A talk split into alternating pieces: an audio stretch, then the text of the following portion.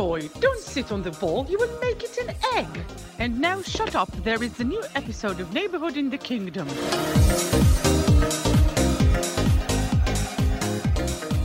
ברוכים הבאים לפרק 35 לשכונה בממלכה, פודקאסט הפרמייר ליג של ישראל, בלי כתבים, בלי פרשנים, רק האוהדים השרופים של קבוצות הפרמייר ליג השונות, והפעם סוף סוף אני יכול לשבת פה וליהנות אחרי ניצחון גדול ושווה במיוחד. צ'לסי מנצחים דווקא כשדן לא מגיע להתארח בפרק, גם לא רון. המלחמה על הטופ 4 בטירוף, התחתית עוד יותר, ואנחנו כאן כדי לסקר את המחזור האחרון, לדבר על המשחקים בהמשך השבוע באירופה, ואפילו פינת הצ'מפיונשיפ חוזרת. אני אריאל מורחובסקי, אוהד ליברפול, ומפאנל פודקאסט הכפית לאוהדי ליברפול בישראל, ואיתי כאן, קודם כל, נגיד מזל טוב, אדר אמיר, אוהד ליברפול, שחוזר לפרק שני ברציפות, ופרק מיוחד במיוחד. כן, נראה לי זה... אם זה מה שיניב לנו את התוצאות האלה, אז אין לי בעיה לחזור עוד פעם ועוד פעם. כן, נדבר על זה, היה לי כיף מאוד, היה... 7. זה כל היום מה שיש לי מול הפנים, שזה נורא נחמד. כן, יש גם אחלה שיר של ברונו מרס מהאלבום האחרון, שגם הוא שר 777, זה לגמרי הסאונדטרק שלי כל היום. איתנו כאן גם חוזר גיא שקד, אוהד ארסנל, מה קורה? מה המצב? השבוע מטורף. אני כבר לא אוהב ברונו מרס, הוא נהיה קצת שחור מדי עבורי. וברונו פרננדס? וואי, תתחיל, ברונו פרננדס. הלב חזר לתפקד אחרי מה שקרה בדקות האחרונות מול בורנמוט? הלב תמיד מתפקד, פשוט לפעמים לאט יותר, ולפעמים מהר יותר. לפעמים מאבדים כיוון. ואיתנו גם חוזר, אחרי לא מעט זמן, סגי למן, אוהד טוטנהאם, מה קורה? פחות טוב.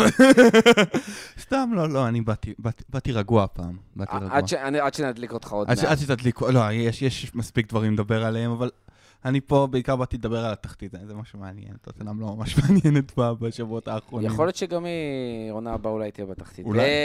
לפני שאנחנו מתחילים, לא לשכוח, מי שעדיין לא עשה לנו לייק, פולו, סאבסקרייב, או 5 כוכבים, אוהדי ליברפול גם יבקשו 7, אז זה הזמן לעשות, תוך כדי שאתם מאזינים, אנחנו נשמח מאוד, זה יעזור לנו מאוד, וגם פודקאסט אלבומים המרפסת מבית הכפית, שגם הדר שלנו נמצא שם והתארח בפרק האחרון, על האלבום המיוחד מאוד של בלר.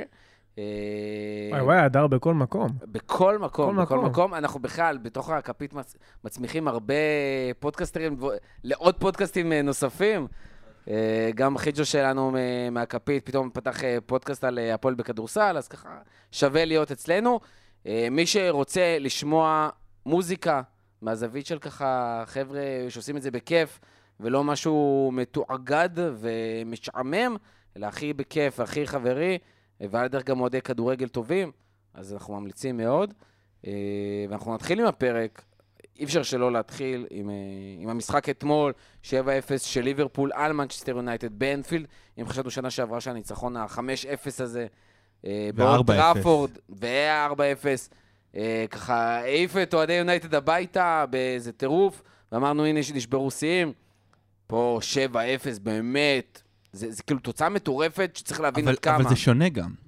זה משחק מאוד שונה, כי ב-5-0 וב-4-0 גם מלכתחילה, אתה ידעת שליברפול מגיעה ב7 רמות מעל יונייטד, כן? נכון. הפעם, כאילו אמרת, אולי, אתה אפילו, הרוב לא ציפו שליברפול תנצח, בטח התוצאה כזאת, זה משחק שהוא מאוד מנותק מהקונטקסט של מה שקרה עד עכשיו, ויש מצב שגם מחר הוא יחזור להיות מנותק, כי יש מצב שליברפול תפסיד ויונייטד תנצח, וזה פשוט איזשהו יקום מקביל כזה שרק שתי הקבוצות האלה משחקות שם. כמו טוטנהאם וסיטי, זה כאילו, אתה מבין? זה משהו שמאוד, מאוד כאילו משחק שאתה אומר, אני עוד לא יודע כמה אני יכול ללמוד ממנו, וכמה מה שקרה שם משפיע. שוב, יכול להיות שהוא ישפיע, יכול להיות שהוא אולי לא מראה על כלום, אבל עצם הקיום שלו ישפיע. כלומר, ליברפול עכשיו יקבלו פה בוסט מטורף לביטחון, ויונייטד להפך יקבלו איזשהו מכה, איזה קפה, הם לא צריכו להתמודד עליה, כמו שאנחנו רואים הרבה פעמים את אוהדי יונייטד, שכל פעם, כל הזמן קצת במין תסביכים אל מול ההצלחות של העבר, אנחנו עדיין לא שמה, אז כאילו, צריך מאוד בזהירות להסתכל על המשחק הזה, זה מה שאני אומר. זה לא פודקאסט הכפית, אבל אני כן אשפוך פה בקטנה את הזה, כי יכולתי להיכנס ולפתוח חגורה וליהנות מכל הסיפור, אבל היו עוד משחקים בסופש. וגם נראה לי לארסנל היה מספיק סיבות, גם לצ'לסי אפילו איך. זה היה משחק כנראה בתור אוהד, כאילו, זה מוזר לומר את זה, אחרי הגול החמישי כבר לא חגגתי את הגולים שהיו, כאילו. לא בתור כבוד ליריבה או זה, פשוט כי כאילו אמרתי, אוקיי, זה לא הגיע... שתיתי יותר מדי ולא שתיתי בכלל באותו יום, כאילו שתיתי בהמשך היום, ואמרתי, זה פשוט לא הגיוני. מה שאתה אומר שזה הגיע למצב שהיריבות הזאת, שכאילו בתור מי שראה את היריבות הזאת הרבה יותר בתור איזה... האחות הגדולה מאוד מאיימת ששולטת בפרמייר ליג שנים וליברפול שלא זוכה באליפויות וממשיכה גם לא לזכות קצת באליפויות. וזה הגיע בשנתיים האחרונות למצב של ליברפול, זה אפילו יותר משנתיים, כי זה כבר כמה שנים של ליברפול באיזושהי שליטה על מנצ'סטר יונייטד במפגשים הפנימיים, יחסית לפחות, חוץ מפתיחת העונה נגיד. אבל לעשות 7-0, זה היה סנריו ש... כאילו, להגיד שלא יכולתי לדמיין אותו, זה משהו, זה, דיברנו בפרק קודם, אלינו הימורים וזה, אני חושב שחלק אמרו 2-1 יונייטד כזה, היה 1-0 ליברפול, אני אמרתי 1-1, שנשמע הגיוני, גם בתחילת היום שמישהו אומר על 0-0 וזה, ואז עד דקה 40 ומשהו, היה נראה מאוד הגיוני. ומהרגע שזה נפתח, עכשיו גם שלושת השערים השונים הם היו מדקה 43 עד דקה 50, זאת אומרת זה בליץ ברמת גמר צ'מפיונס 2005, כאילו זה היה מאוד זה. וזה, אני עד עכשיו לא מעכל את זה, ואני לא מאמין לאף אוהד יונייטד שאומר, בסדר, זה משהו בדרך, זה קפה, זה סתירה, זה, אני מברך על כל רגע שאני לא אוהד יונייטד אתמול, שאני לא חגגתי את היום הולד שלי עם שביעה כזאת, וזה התחושה הכי טובה בעולם. באמת, אין לי איך להסביר. שמע, זה גם, זה משחק מוזר, כי דווקא יונייטד השנה, הם לא לוזרים. זאת אומרת, גם אם הם חוטפים, אתה רואה, אתם פתאום חוזרים, תנחמרים אותם, עושים חילופים נכונים. גם דיברנו על זה פרק קודם, אמרתי פרק קודם שכאילו יונייטד של תנח היא יונייטד אחרת. כן. זו יונייטד שהיא הרבה יותר פרגמטית, היא הרבה יותר תכלסית, הם יודעים לעשות את שלהם, הייתי בטוח שהם הגיעו למשחק הזה בקטע של תהיה הכנה טקטית מאוד ברורה וחכמה של תנח, וגם אמרתי אפילו, קלופ זה לא מאמן שבא להתאים את עצמו טקטית, בדרך כלל הם מאמנים אחרים שחכמים ומנוסים, מצליחים לנצח אותו בחלק הזה, ופה זה הרגיש, למרות שתנח אחרי זה אמר אחרת, זה הרגיש שקלופ ממש ניצח אותו טקטית. בפועל, וכמו שאמרתי, תנח אמר, שפשוט השחקנים לא עשו מה שהוא אמר להם. זה פשוט היה נראה התמוטטות מנטלית של שחקנים שלא חזרו להגנה. ליסנדרו מרטינז, כאילו אני לא זוכר מתי הייתה הפעם האחרונה שראיתי בלם במשחק כל כך גרוע, זה באמת משהו... גם לוקשו וגם ורן, שהיו שם כאילו, באמת זה הרגיש כאילו עם בובות, זה לא הרמה שלהם. אתה לא יכול לתפוס אחד אחד, הם כולם הורידו את הראשים, ברגע שהגול השני נכנס, נגמר המשחק.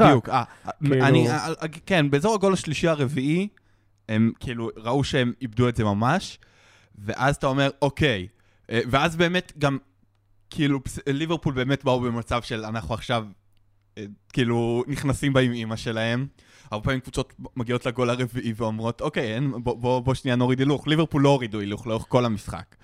ואני חושב גם שהעניין הוא שבאמת היה שם התפרקות מאוד מאוד מוזרה גם. שוב, זה כל כך, זה באמת שונה, באמת כל כך מנותק.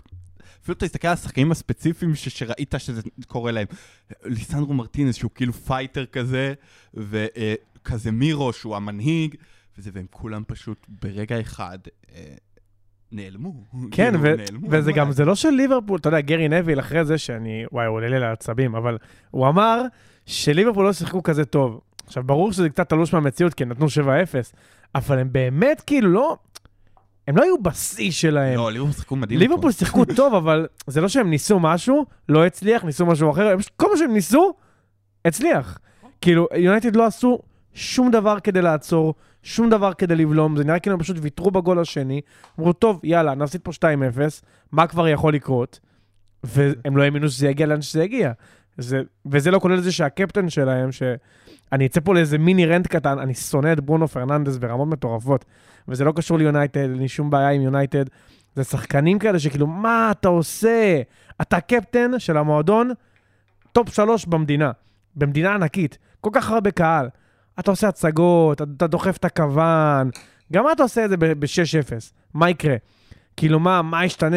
קונאטה מלטף לו את הפתמה, הוא מוכר את האף, כאילו, מה אתה עושה? אתה קפטן, תתעורר על החיים שלך, יש לך מלא כישרון גם. יש כאילו עוד משהו אחד אתמול, כי אני יכול לדבר הרבה על ליברפול, אבל נראה לי באמת בשביל זה יש פודקאסט לליברפול, או אתה יכול לדבר על זה עוד מעט, אבל נדבר יותר על יונייטד דווקא, באמת שנייה לנסות נתח מה קרה שם כדי לקבל כזאת שביעה. כי לדוגמה הגול השישי, אם אתם זוכרים, זה היה אני לא זוכר מי ניסה להעביר שם כדור, זה פשוט פגע בשור, לא, זה היה גול מקרי, זה היה גול הכי מקרי. לסלח, וברגע הזה אתה גם רואה את הפנים של כולם, אני לא הסתכלתי על ליברפול, כבר הסתכלתי על הפנים שלהם, עכשיו דחיה ברור, אתה מוציא כדור שישי כבר מהרשת, בהמשך הוא הוציא כבר עוד אחד, אבל פשוט רואה אותם שאומרים כאילו, וואי, כאילו, שמישהו יגיד בוא נעשה כוחות מחדש או משהו, כאילו, זה היה נראה לא הגיוני. זה קצת הזכיר לי, החוויה שם הזכירה לי קצת, אם אתם זוכרים, גמר יורו 2012, שקסיאס הולך לשופט בדקה ה-90, ואומר לו, שרוק, שרוק. הם כבר חטפו רביעייה, תן להם ללכת הביתה, כאילו. אז זה ממש, אני ממש אמרתי לאח שלי תוך כדי המשחק, תקשיב, נראה לי השופט ישרוק בדקה ה-90, כאילו, מה, הוא לא ייתן פה תוספת, אז הוא כן נתן תוספת, דרך אגב, אבל ההרגשה שלהם הייתה פשוט של, אין לנו מה, זהו, אנחנו רוצים ללכת הביתה, נמאס לנו. בתכלס, אני די מרחם עליהם, כאילו, בתכלס הם פשוט חטפו יום מזעזע בעבודה. וזה קורה? זה קורה, אבל הם עשו את זה כשכל העולם צופה בהם. תשמע, זה לא שהם הולכים עכשיו לקרוס, אני לא חושב שהם יקרסו, יש להם מאמן טוב מדי, שחקנים טובים מדי, בשביל פשוט לקרוס, לסיים מקום 7, זה לא יקרה.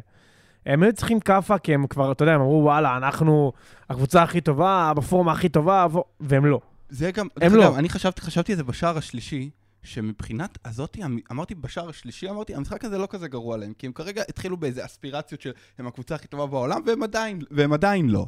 אז אמרתי, דווקא טוב להם שיחטפו, כאילו, שיחטפו 3-0, יקחו את זה הביתה, יזכרו את התחושה המעצבנת הזאת, יגידו, אנחנו רואים למשחקים הבאים ברברבק, להוכיח לכולם שאנחנו מסוגלים.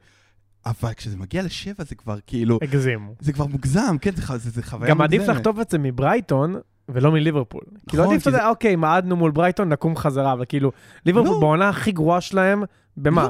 6-7 שנים, כאילו משהו מזעזע, עונה מזעזעת, ו7-0, זה בלתי נתפס. גם הקטע של הרחמים, אז א', אני מניח שלשנינו אין רחמים, כאילו, אין פה בשום צורה, שזה יריבה הכי... לא, אין לי שום רחמים. אני מניח שכל אחד כלפי השני פה, כאילו, שזה ארסנל מול טוטנהאם, אין רחמים. יש לי רחמים לאוהדים. אין לי רחמים לקבוצה. זה בדיוק כמו שאמרתי לחברים אתמול, יש לי שני אוהדי יונייטד, חברים מאוד טובים, אולי הם ישמעו את זה. באמת, כאילו, הרגשתי שנייה, עם כמה שזה יום הולדת ואווירה וניצחון, הרגשתי שנייה זה פינה בשבילם, אבל מהגול השישי לדעתי, אוהדי ליברפול צועקים, we want 6, we want 7, כאילו, זה השפלה אולטימטיבית, שאגב, בגול החמישי, הם עשו בדיוק מה שהם עשו אז באולד טראפורד שנה שעברה במאי של השידור, ושמת מצלמה, לא הראה את החגיגה, שמת מצלמה על היציא של אוהדי יונייטד, ואתה רואה אותם מתחילים לצאת, כאילו, בשערה. סוף המשחק דעתי נשארו 20 איש, כאילו, זה היה משפיל בצורה קשה, אבל כן משהו קטן מקצועי ליונייטד, אתמול היה 3 שחקני מפתח שלהם, שהעוניים, כאילו, באמת בטופ, שזה הקריסה, אמרת מרטינז, קסמירו במשחק הכי גרוע שלו שאני זוכר, אולי גם ריאל מדריד. כאילו מהגול השני, הוא איבד שם פעמיים את הכדור, מאז זה הייתה איזו קריסה מוחלטת. יש עליו עומס גדול.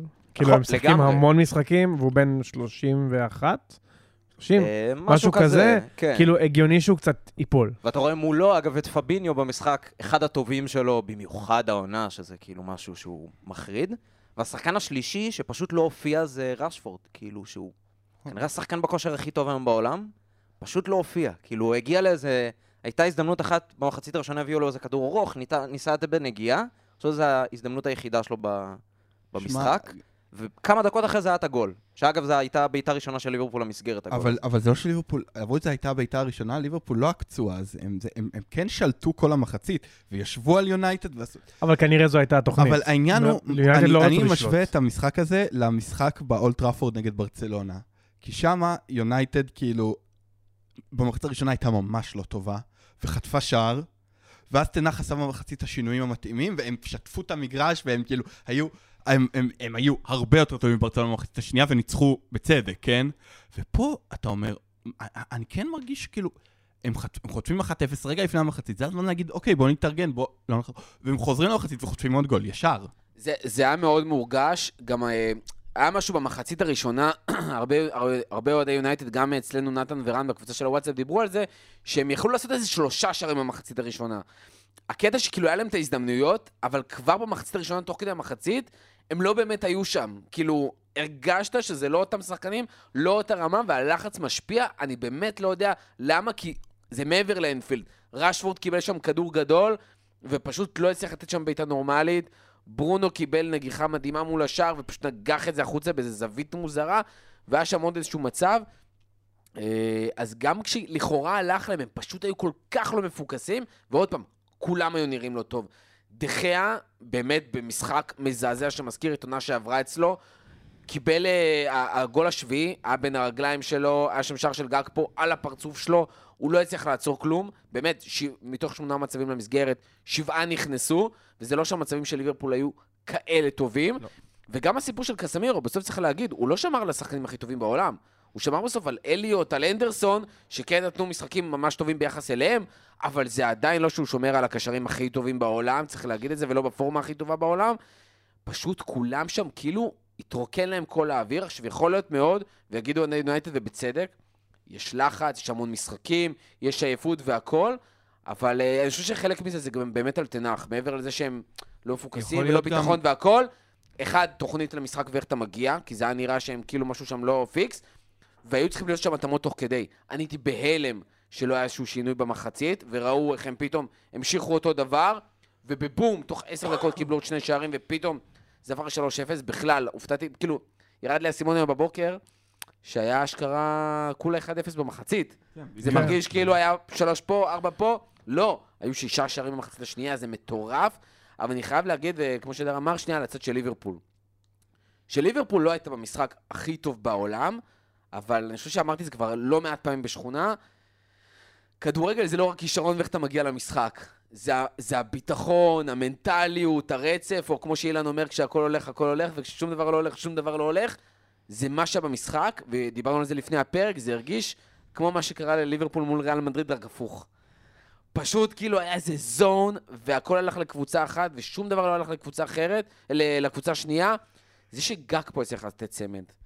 ונוני שם, היה 2 שערים בנגיחות, אחד היה ליטרלי עם הקוקו, כאילו ברמה עם קצה של השערות של הקוקו, הכדור נכנס, וסלח, 2 שערים, 2 בישולים, לא היה לו משחק העונה, כאילו היה לו משחק אחד עם 2 שערים, משחק אחד 2 בישולים וזהו. הוא אחד השחקנים הכי לא קונסיסטנטיים עונה בליברפול, הכי לא טובים עונה בליברפול, ויונייטד הצליחו להוציא ממנו, אפילו יותר ממה שמצליחים להוציא בדרך כלל, כי בדרך כלל יש לו ממוצע של שער למשחק, 2 שערים, 2 בישולים, חגג ממצבים הזיה, ואני חושב שכאילו... לקח שם את ליסנדרו לטיול בפארק. וכמה שיונייטד היו לא טובים, צריך להגיד, ליברפול, משחק 5 ברצף בליגה, עם שער נקי, כובשים בכל המשחקים האלה חוץ מאחד מול קריסטל פאלאס, וזה כאילו רק עולה ועולה ועולה ועולה מאז אותו משחק מול ריאל, זה כאילו מרגיש שדברים מתחילים להיכנס לעניינים, ומשפט מאוד פשוט שגג פה אמר גם ברעיון, מאז שהגעתי לאט לאט כל אימון, כל משחק, דברים מתחילים להתחבר, עם סלח, עם נוניז, עם זה, ורואים את זה, רואים את זה על המגרש, רואים את זה הרבה על התנועות, רואים את זה על האינטנסיביות, שלא לדבר על זה שהמחליפים גם מתחילים לתת קצת אוויר, זה שפתאום מה שאליוט ואנדרסון עשו אתמול, והחזרה של פביניו, זה הכל ביחד, זה כאילו באמת תהליך אחד גדול, צריכים להמשיך את זה, למזל ליברפול, המשחק הבא זה בורנמות', וזה משחק שאפשר לצליח לנצח. לא בטוח שזה מזל. מזכיר שהמשחק קודם מול בורנמות' היה 7-0. 9-0, סליחה. 9-0, ודווקא על זה אני רוצה כאילו לשאול, כי אם נחזור שנייה ל-9-0 של בורנמות' שליברפול הגיע אליו עם 2 תיקואים והפסד ליונייטד. ואז פתאום התפוצצו 9-0, הנה ליברפול נכנסה חזרה לעונה, והתוצאות המשיכו להיות לא טובות, גם אחרי המשחק הזה. אז אני אומר, מה עשיתי, כאילו, עכשיו ליברפול צריכה להבין איך אנחנו לוקחים את ה-7-0 הזה, ולא הופכים אותו לבורנמות' של החצי השני של העונה, זה לא, איך זה לא הניצחון הענק שלנו, אבל מפה אנחנו כאילו חוזרים לאותו אי-קונסיסטנטיות. אבל הם כבר ברצף טוב, זה לא שזה ה-7-0 אחרי הפסדים. הוא אמר, שער 5 נקי. זה לא רק זה, צריך לזכור משהו מאוד חשוב, לליברפול נשארו 2 משחקים עד הפגרה, כי משחק פרמייר ליג 1 נדחה בגלל שפולהאם בשלב הבא של הגביע. יש את בורנמות', יש את ריאל, ויוצאים לפגרה. עכשיו, פגרה, לטוב ולרע, זה קוטע את הרצף, לא משנה מה, והצטרכו. אממה, הסיפור עכשיו הוא נטו עד ריאל, שיש לחלק מאוד ליברפול תקווה שאפשר לעבור, במיוחד אם מגיעים, כן, במיוחד אם מגיעים ברצף טוב, וכשריאל עכשיו ברצף ממש לא טוב, ויש את התקווה הזאת, וכאילו פה זה עכשיו, בוא נתפקס בזה, זה כל מה שמעניין. לנצח אל בורנמוט, להגיע בביטחון טוב, בלי פציעות, ולנצח. אחרי הפגרה זה כבר סיפור אחר. אחד, זה העניין של כמה מנוחה כל אחד וזה, ועם מי הטמבל שיפצע פעם באימונים הנבחרות. ודבר השני זה מי חוזרים. ובנוסף לכל מה שקורה עכשיו בליברפול, תיאגו ודיאז צריכים לחזור בפגרה הזאת, ולחזור לשחק כבר אחרי שחוזרים מהפגרה, למשחקים לא פשוטים בכלל. יש שם את סיטי, צ'לסי וארסנל ברצף, בשבוע. אז פשוט זה בטוח לא יהיה, שניים מהם משחקי חוץ, אבל מקווה שיגיעו בכושר טוב, כל משחק קריטי, וזה משחק רביעי לסיום העונה ברכישת טוטנהאם, שכבר זה ממש הופך עכשיו למלחמה על הטופ 4, וזה הופך להיות ריאלי, אבל עד אז זה לא עם גדול. מילה אחרונה ליברפול לפני שאנחנו ממשיכים, או יונייטד? יש? לא, יש. כאילו יש, צעקת יש. לא, יש לי משהו להגיד האמת, כן. לא, אתמול בטוויטר צייצתי כזה חצי וצחוק על משחק של תנח שהם הפסידו 6-2 לפיינורד לפני 4 שנים. עכשיו, אני זוכר את המשחק הזה, כן?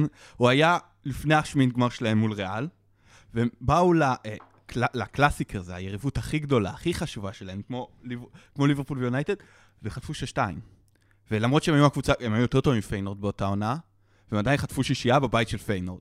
ואני חושב שמאותו רגע זה היה מין סוג של הקפה האחרונה של אם אתם רוצים לעשות משהו, אתם חייבים כאילו להתפקס על עצמכם. זה, מה שהסקתם עד עכשיו לא מספיק. כאילו, בוא נראה אם תנח יודע עכשיו לקחת את השחקים של יונייטד ולתת להם את אותה קפה ולהגיד להם, תקשיבו, יופי, גביע הליגה, ניצחתם את ברצלונה, זה עוד לא מספיק. כי עובדתית, הנה, אתם עדיין ניצחתם לחטוף שביעייה בדרך. אז אפרופו סגי, בוא נדבר על טוטנהאם. חייבים? הרבה זמן לא היית פה ואתה טעון ואנחנו חייבים.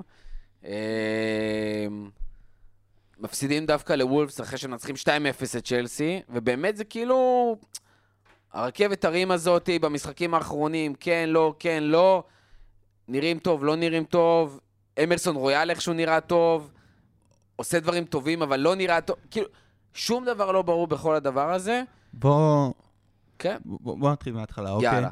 בוא נחלק את הפודקאסט, את הפאנליסטים המתחלפים בפודקאסט לקבוצות, אוקיי?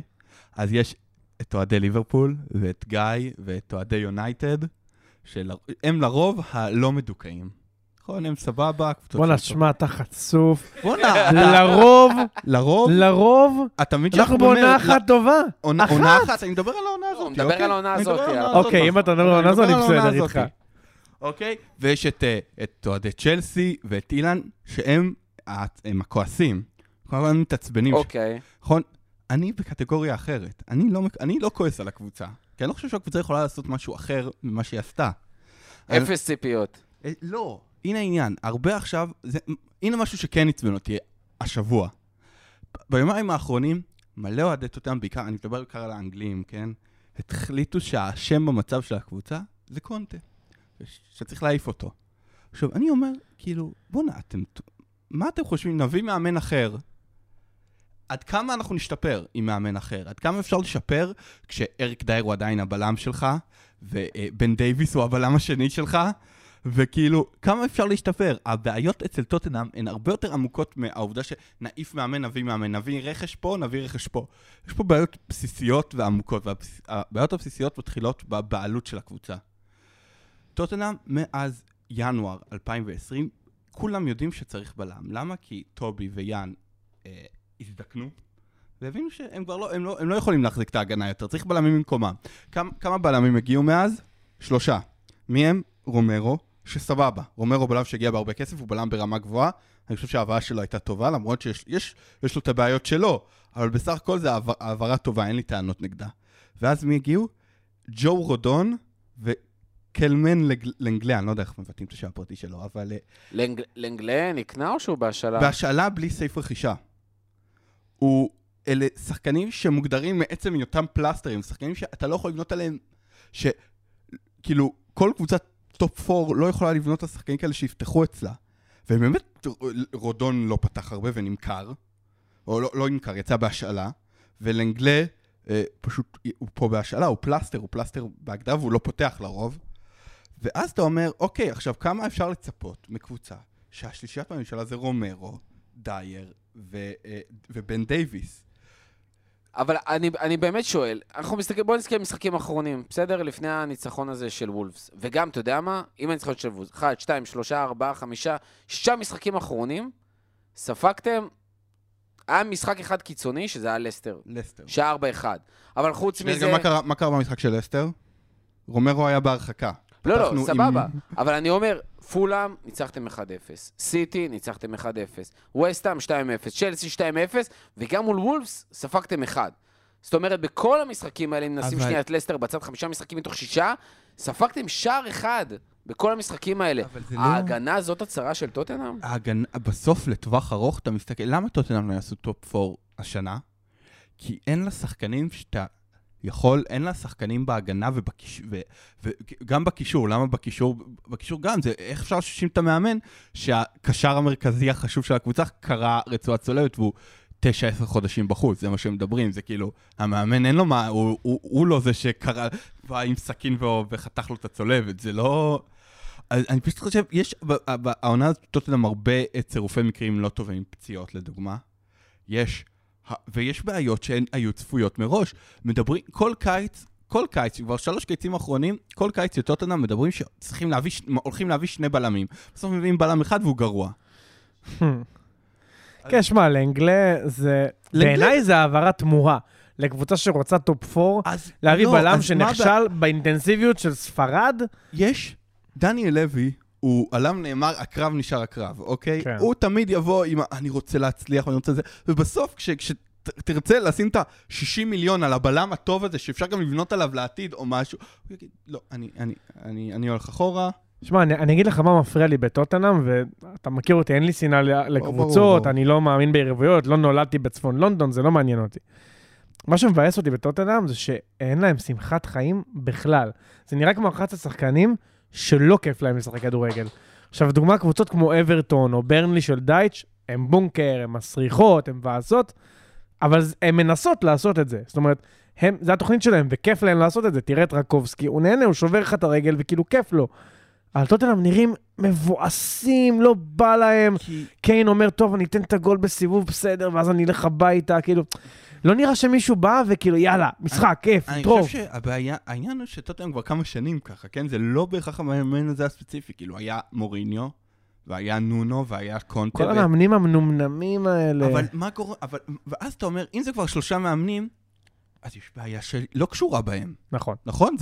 זה לא יכול להיות שזה כבר קשור רק במאמן, אם כל פעם הבאת המאמן, אז יביאו פוצ'טינו, ואולי כדורגל ייראה יותר יפה, אבל אתה עדיין יהיה לך את המשחקי קריסה האלה, ועדיין יהיה לך את הבעיות האלה, כי יש לך קבוצה שאי אפשר לבנות עליה. כאילו, יש לך שחקנים, שקבוצה טופ 4, אסור שהם יפתחו אצלם, כאילו, אני... אבל יכול להיות שזה גם מנטלי, יכול להיות ששחקנים אומרים, וואלה, אם אין שאיפות לקבוצה, ואני רואה שאין שאיפות לקבוצה, למה שאני אתן מעצמי? בדיוק. אני מסכים, אבל אני חייב להגיד שנייה, קונטה, בסדר? ועזוב, רגע. שנייה, אני אומר, במקרה הזה של קונטה, בסדר, יכולת להגיד, גם אפשר להגיד מוריניו וזה, מאמנים קודם, הכל טוב.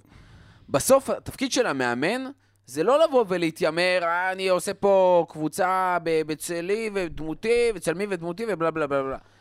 אתה מסתכל לחומר שחקנים של טוטנהאם, צודק, אתה יודע מה? יש עכשיו בעיה בקישור.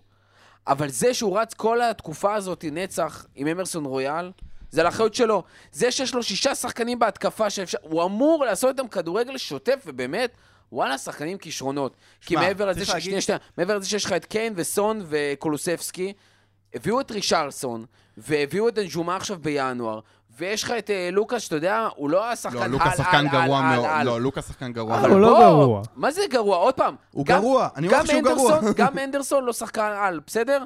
אבל אתה יכול להוציא ממנו דברים, גם עלי להיות, עשינו פה מלא ביקורת. אבל התפקיד של מאמן זה להוציא את האובר מתוך השחקנים האלה, ולנער אותם והכל, וזה מרגיש כאילו, בטוטנהאם, כל משחק הוא בא לעשות את ה-1-0. את ה-0-0, את הזה... לכו, תתאבדו על אחר הזה. עכשיו, שני השחקנים שאני אולי הכי אוהב בטוטנהאם, זה אויברג ובן עשר. מהסיבה הפשוטה. בן תנקור, סליחה. אחלה בן עשר. מאוד מתחיל אותו דבר. אני אומר, שני שחקנים, שזה שחקנים שאתה פשוט, ההבדל בינם לבין כל השאר, שלא משנה מה, כל משחק, 90 דקות, בדרך כמעט תמיד, באים להתאבד על הכדור, ובאים לדחוף את המשחק, ולא סתם הם גם מביאים איזה שערים פתאום, שערי ניצחון וכאלה, וזה מרגיש שהם היחידים שעושים את זה בקבוצה. אפילו לקיין נמאס כבר, כאילו אפילו קיין כזה טוב, נו, עד הקיץ. אני חושב שיכול להיות שקונטה הוא לא הפתרון, אבל קונטה לא היה פתרון, ומוריניו לא היה פתרון, ונונו לא היה פתרון, ואתה אומר, אוקיי, אולי יש פה בעיה שכבר אין לה פתרון, כן? וזו התחושה שלי לגבי טוטנהאם, שאני כבר אומר, מי כן יגיע? הבאת את פאקינג קונטה, כן? קונטה זה מאמן ברמה טופ עולמית, והכל נראה חרבנה. מי כן תביא ויצליח? פפ לא יבוא. כאילו, חוץ מזה... לא, אבל אולי פשוט הפתרון זה לא להביא מאמן כזה, אלא, אתה יודע מה? אפילו לא להביא מאמן עם... בשביל לפתור בעיה, אתה צריך להבין קודם כל מה הבעיה. והבעיה של טוטנהאם, אני חושב שהתפיסה הייתה שנים, שטוטנהאם יש לה איזושהי תקרת זכוכית של ה... אני ברעי אומר בגלל כל הגג וזה, של המקום הרביעי, שלא יכולים לקחת אליפות, לא יכולים לקחת תארים, לא יכולים לקחת גביע וזה, בואו נביא מאמן שהוא ווינר. אבל יכול להיות שהבעיה של טוטנהאם לא הייתה שחסר מאמן שהוא ווינר, אלא מאמן שיודע להוציא מעבר משחקנים כאלה, מאמן שלא צריך רכש מטורף, אלא לקחת שחקנים כמו טנגנגה, ולהוציא מעבר. מה פוצ'טינו עשה? אתה היית בעד הפיטורים שלו אבל? לא, ממש לא. אני לא הבנתי למה פיטורים פוצ'טינו. אני גם לא הבנתי למה פיטורים, אני לא הבנתי למה פיטורים, אני חושב שזה היה טעות, אבל עדיין, אני אומר, יגיע פוצ'טינו. מה הכי הרבה שיכול להוציא מהקבוצה הזאת שאריק דייר פותח? לא, שמה, צריך להפוך את הסגל. צריך להפוך את הסגל, ומה הבעיה? בסוף הבעיה זה דניאל לוי, הבעלים, אין לו הוא כל הזמן, טוטנהאם, המועדון... אבל זה לא שלא הוצאתם כסף בשנה האחרונה. אבל לא במקומות, לא מספיק, לא מספיק. הקבוצה צריכה לעשות לעבור ניעור. אז כנראה שמי שבוחר את השחקנים, ולא בערך דניאל לוי, זה מי שאתה יודע. בסוף, מה, זה לא שחקנים של קונטה? לא. מי שהגיעו עכשיו? לא, אני לא חושב. אני חושב שיש פה... א', חלק מהשחקנים כן, חלק לא. בסוף הבעיה היא כזאת, וזה כאילו, אתה רואה את זה כל הזמן, כל הזמן מחפש את העסקה הזולה, הכי זולה שאפשר להביא, כן. וכשאתה ואתה חוץ מרישרליסון. בוא נשים את רישרליסון, הוא יחפש את העסקה הזולה ואת השחקנים שאפשר להביא. אתה יודע כמה הויברג עלה? 2.5 מיליון פלוס קייל ווקר פיטרס, כן? זה עסקה מטורפת, זה לפעמים מטורף, אבל בסוף אתה אומר, אני רוצה את השייך הקטרי שישים לי, אני מקנה בצ'לסי שהם שמים 500 מיליון בינואר אחד, אני רוצה גם אצלי דבר כזה, כי... אתם לפניהם בטבלה, אבל סגי. לא, אבל בסוף הסגל של טוטנהאם הוא שאריות של קבוצה שהייתה ב-2015-16, והשחקנים הטובים בטוטנהאם, שזה קיין וסון, אלה שחקנים שהיו בקבוצה, שהגיעו לקבוצה ב-2016-2014, וכל השחקנים החדשים שמגיעים, הם מגיעים בכלום כסף, וזה לא מספיק כבר. הבעיה של טוטנהאם זה שהבעלים, שוב, טוטנהאם, הקבוצה במקום התשיעי ברווחים שלה, בעולם. יש לה את האצטדיון של לדעת הרבה מומחים, וזהו האצטדיון הכי טוב בעולם, יש את דרך אגב, כל מיני דבר, עכשיו היה הסכם חסות עם הפורמולה 1, שהקימו שם את המסלול קארטינג המקצועני המקורי הראשון בעולם, זה האטרקציה שמטיילים על הגג של האצטדיון, מקום ראשון בטריפדוויזר בלונדון. כאילו, יש לה מועדון... אחלה ביזנס, חרא קבוצת כדורגל. בדיוק, יש לה מועדון את כל התשתית כדי לשאוף גבוה, רק חסר את הבן אדם שיגיד, אוקיי, עכשיו אנחנו שואפים גבוה. כן. וזאת בסוף הבעיה, כי גם יגיע פוצ'טינו, ויגיע נגלסמן, ויגיע כל מאמן שהוא כזה מין גאון כדורגל שיודע להוציא מהשחקנים. זה לא יספיק. אני חייב אבל לומר שכאילו, אמרת משהו נורא נכון מהבחינה של טוטנהאם מרגישה אותה קבוצה כבר כמה שנים. זה מרגיש שבגדול היו כמה שחקנים, ואוקיי, תמיד היה שם את קיין, תמיד היה שם את סון וכזה.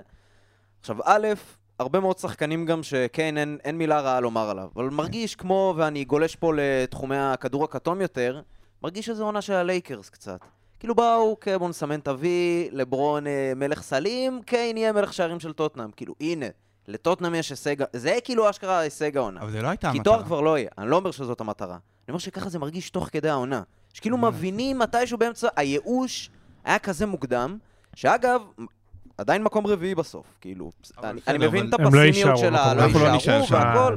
זה אני פסימי גם גבי ליברפול, על אף הניצחונות, על אף היכולת. אני שם את זה בצד רגע.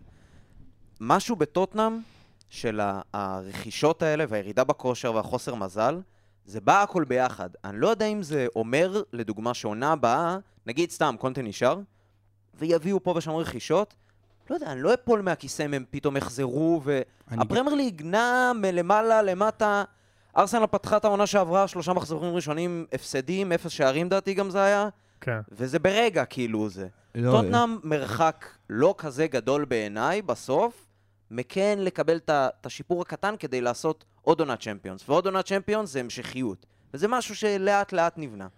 אני חושב שזה, מהבחינה הזאת זה עובד טוב. העניין זה הפציעות, זה רישרליסון הוא רכש לא טוב, הוא לא עובד. אני אמרתי את זה בהתחלת העונה. סון בנפילה מחרידה, כאילו, שבסוף זה הצמד הכי טוב, אחד הגדולים אי פעם בפרמייר ליג, קבוצה שיושבת על קיין. ובנתנקור, באתי לומר גם את שנפצע, ווואלה, הוא השחקן, אני שם את כן בצד, הכי טוב של טוטנאם.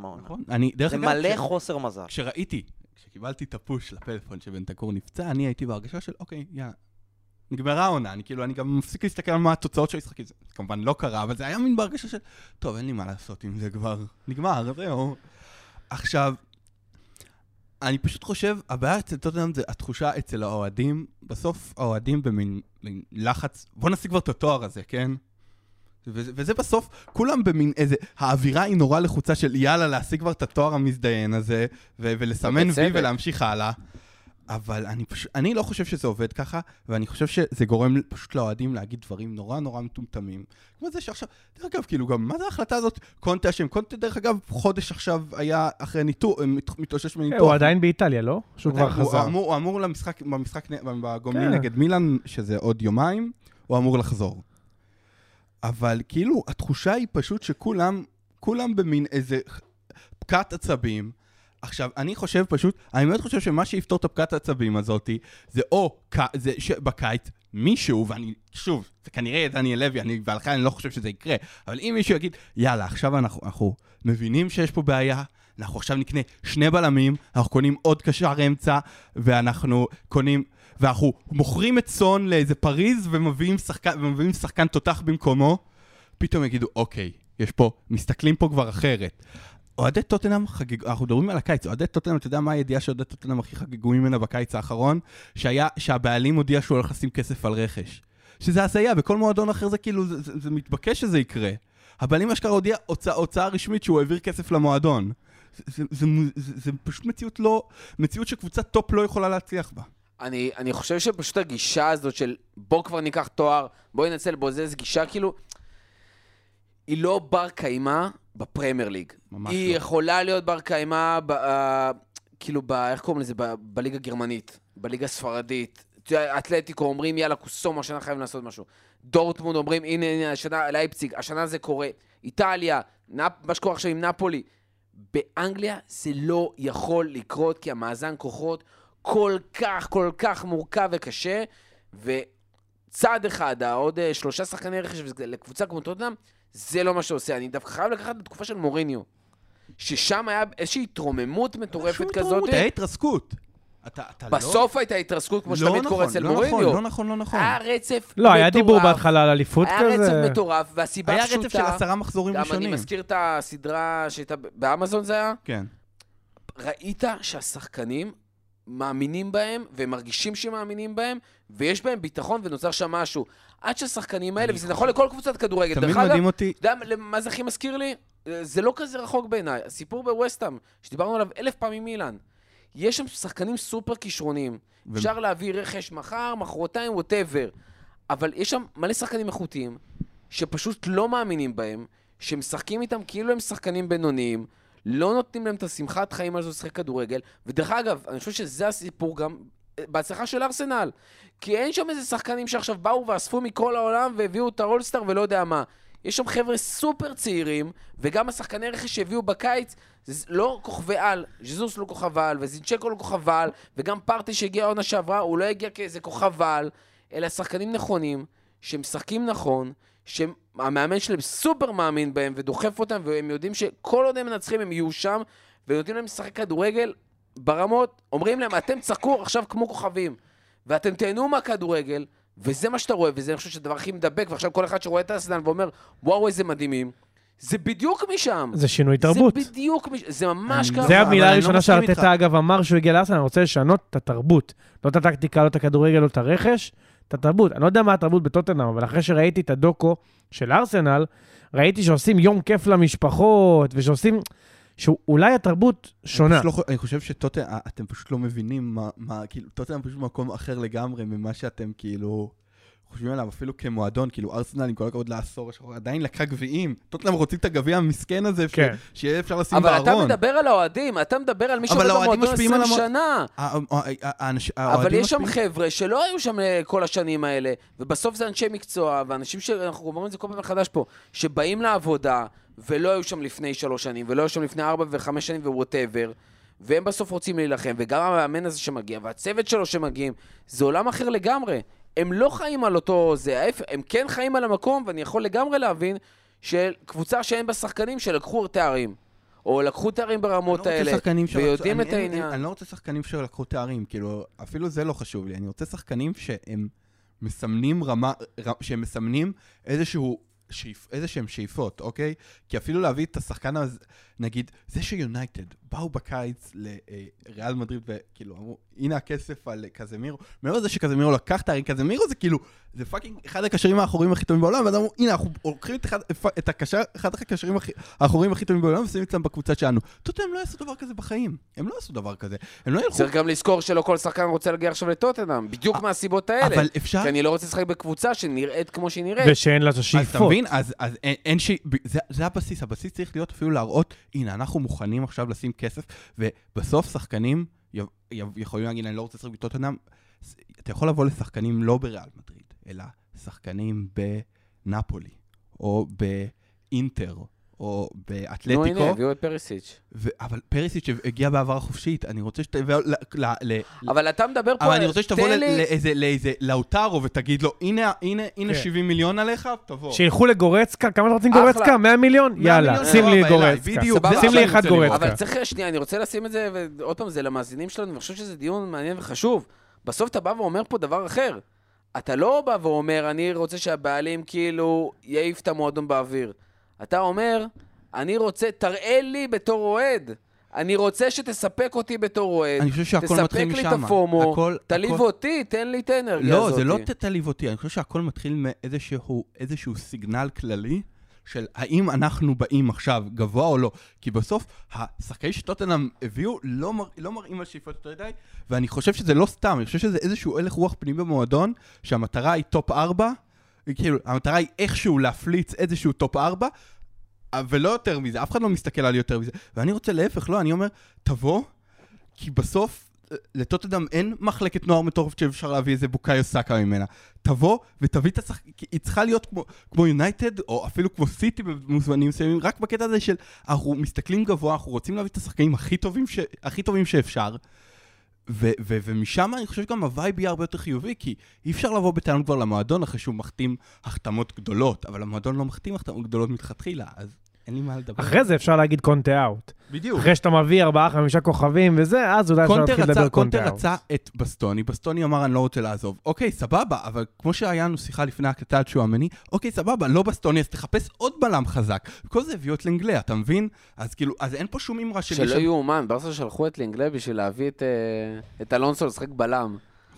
זה עובד להם מצוין, אגב. זה עובד להם מצוין, כי זה ליגה ספרדית. אבל מה שאני אומר, אל תחפש. ואז זה מפעים האירופית. בדיוק.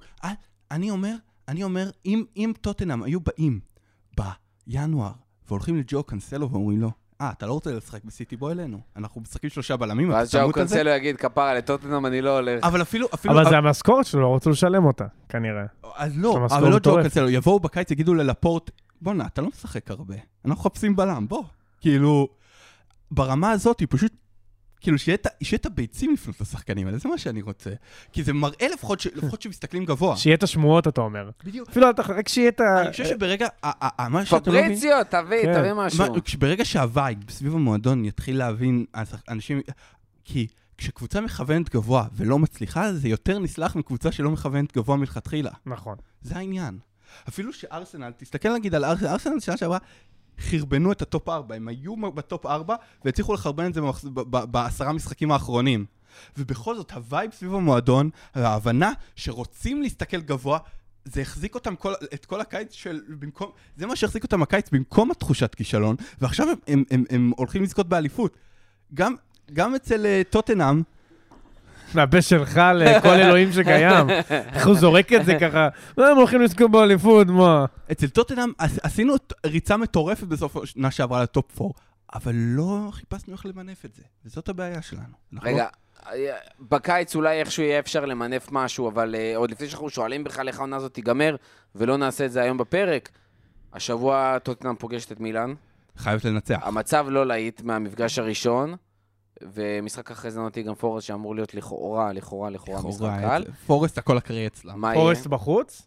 איפה המשחק? אני לא זוכר כבר. אני כבר... כי דווקא יש להם אצלנו ביתי מאוד. לא, פורסט בבית. פורסט בבית אמור להיות על הנייר אצל טוטנהאם, באמת אי אפשר לדעת כבר, אבל... אין נייר, פשוט דניאל לוי לא מאשר את התקציב. לא מאשר, בדיוק. מה יהיה מול מילאן? גם בבית. אני חייבים לנצח, אני מרגיש טוטנהאם מגיעים כמו איזה סיר לחץ למשחק הזה, זה משחק של... אם אתה לא מנצח אותו, all hell breaks loose מבחינת האוהדים, כן? יתחילו כבר, יהיה המון עצבים סביב המועדון, ואני מניח שהעצבים האלה יגיעו גם לקונטה ולצוות, ואנחנו, דברים התחילו לקרות, אני חייבים לנצח, זה כאילו... נראה לי תעלו, אבל אני לא מאמין. מילאן ממש גרועה בחוץ. כאילו, ממש גרועה בכללי, אבל בכלל בחוץ. אבל בסדר, מילאן הייתה ממש גרועה גם במשחק קודם ועדיין ניצחה, אז כאילו, אני חייבים לנצח, לצערי, אני לא רואה את זה, אני ממש מקווה שנצח, כן, זה לא, אבל אני חושב שהמצב שהמועדון מגיע אליו הוא נפיץ מדי. חבל הצלה בסופו של דבר, חשוב. לאחת מהקבוצות האלה זה תהיה חבל הצלה, השאלה מי תטפס על מי, כן? נעבור לקבוצה שכרגע הודיעו שהיא זוכה באליפות, ארסנל חוזר מפיגור 2 לבורנמות' ל-3-2 עם שני שערים ושער אחד עמוק מאוד בתוספת הזמן, וזה עוד אחרי שניצחתם 4-0 את אברטון, שבוע פסיכי לגמרי. שבוע מעניין מאוד, שבוע שחששתי ממנו כאילו קצת יותר משבועות על הנייר קשים, כל הברייטונים למיניהם, כי אברטון עשו לנו בית ספר משחק קודם, ואגב, עד דקה 40 הם עשו לנו בית ספר גם פה. כאילו לא הצלחנו לפרוץ אותם, משחקים כאלה ברגע שהגול הראשון נכנס, נגמר, כאילו ניצחת. כי לאברטון אין כלום התקפית שלהם, את ניל מופי ואלכס איוובי, שהכפרה עליו, אבל זה כל ההתקפה שלהם. זה לא, הם באמת... ברגע שהם נפרצו, נגמר המשחק, אין כלום, הבסנו גם 4-0. יש לי גם מה להגיד עליהם. וזה היה משחק, אתה יודע, כיפי, 4-0 בבית, על קקות כמו השון דייצ'ין למיניהם.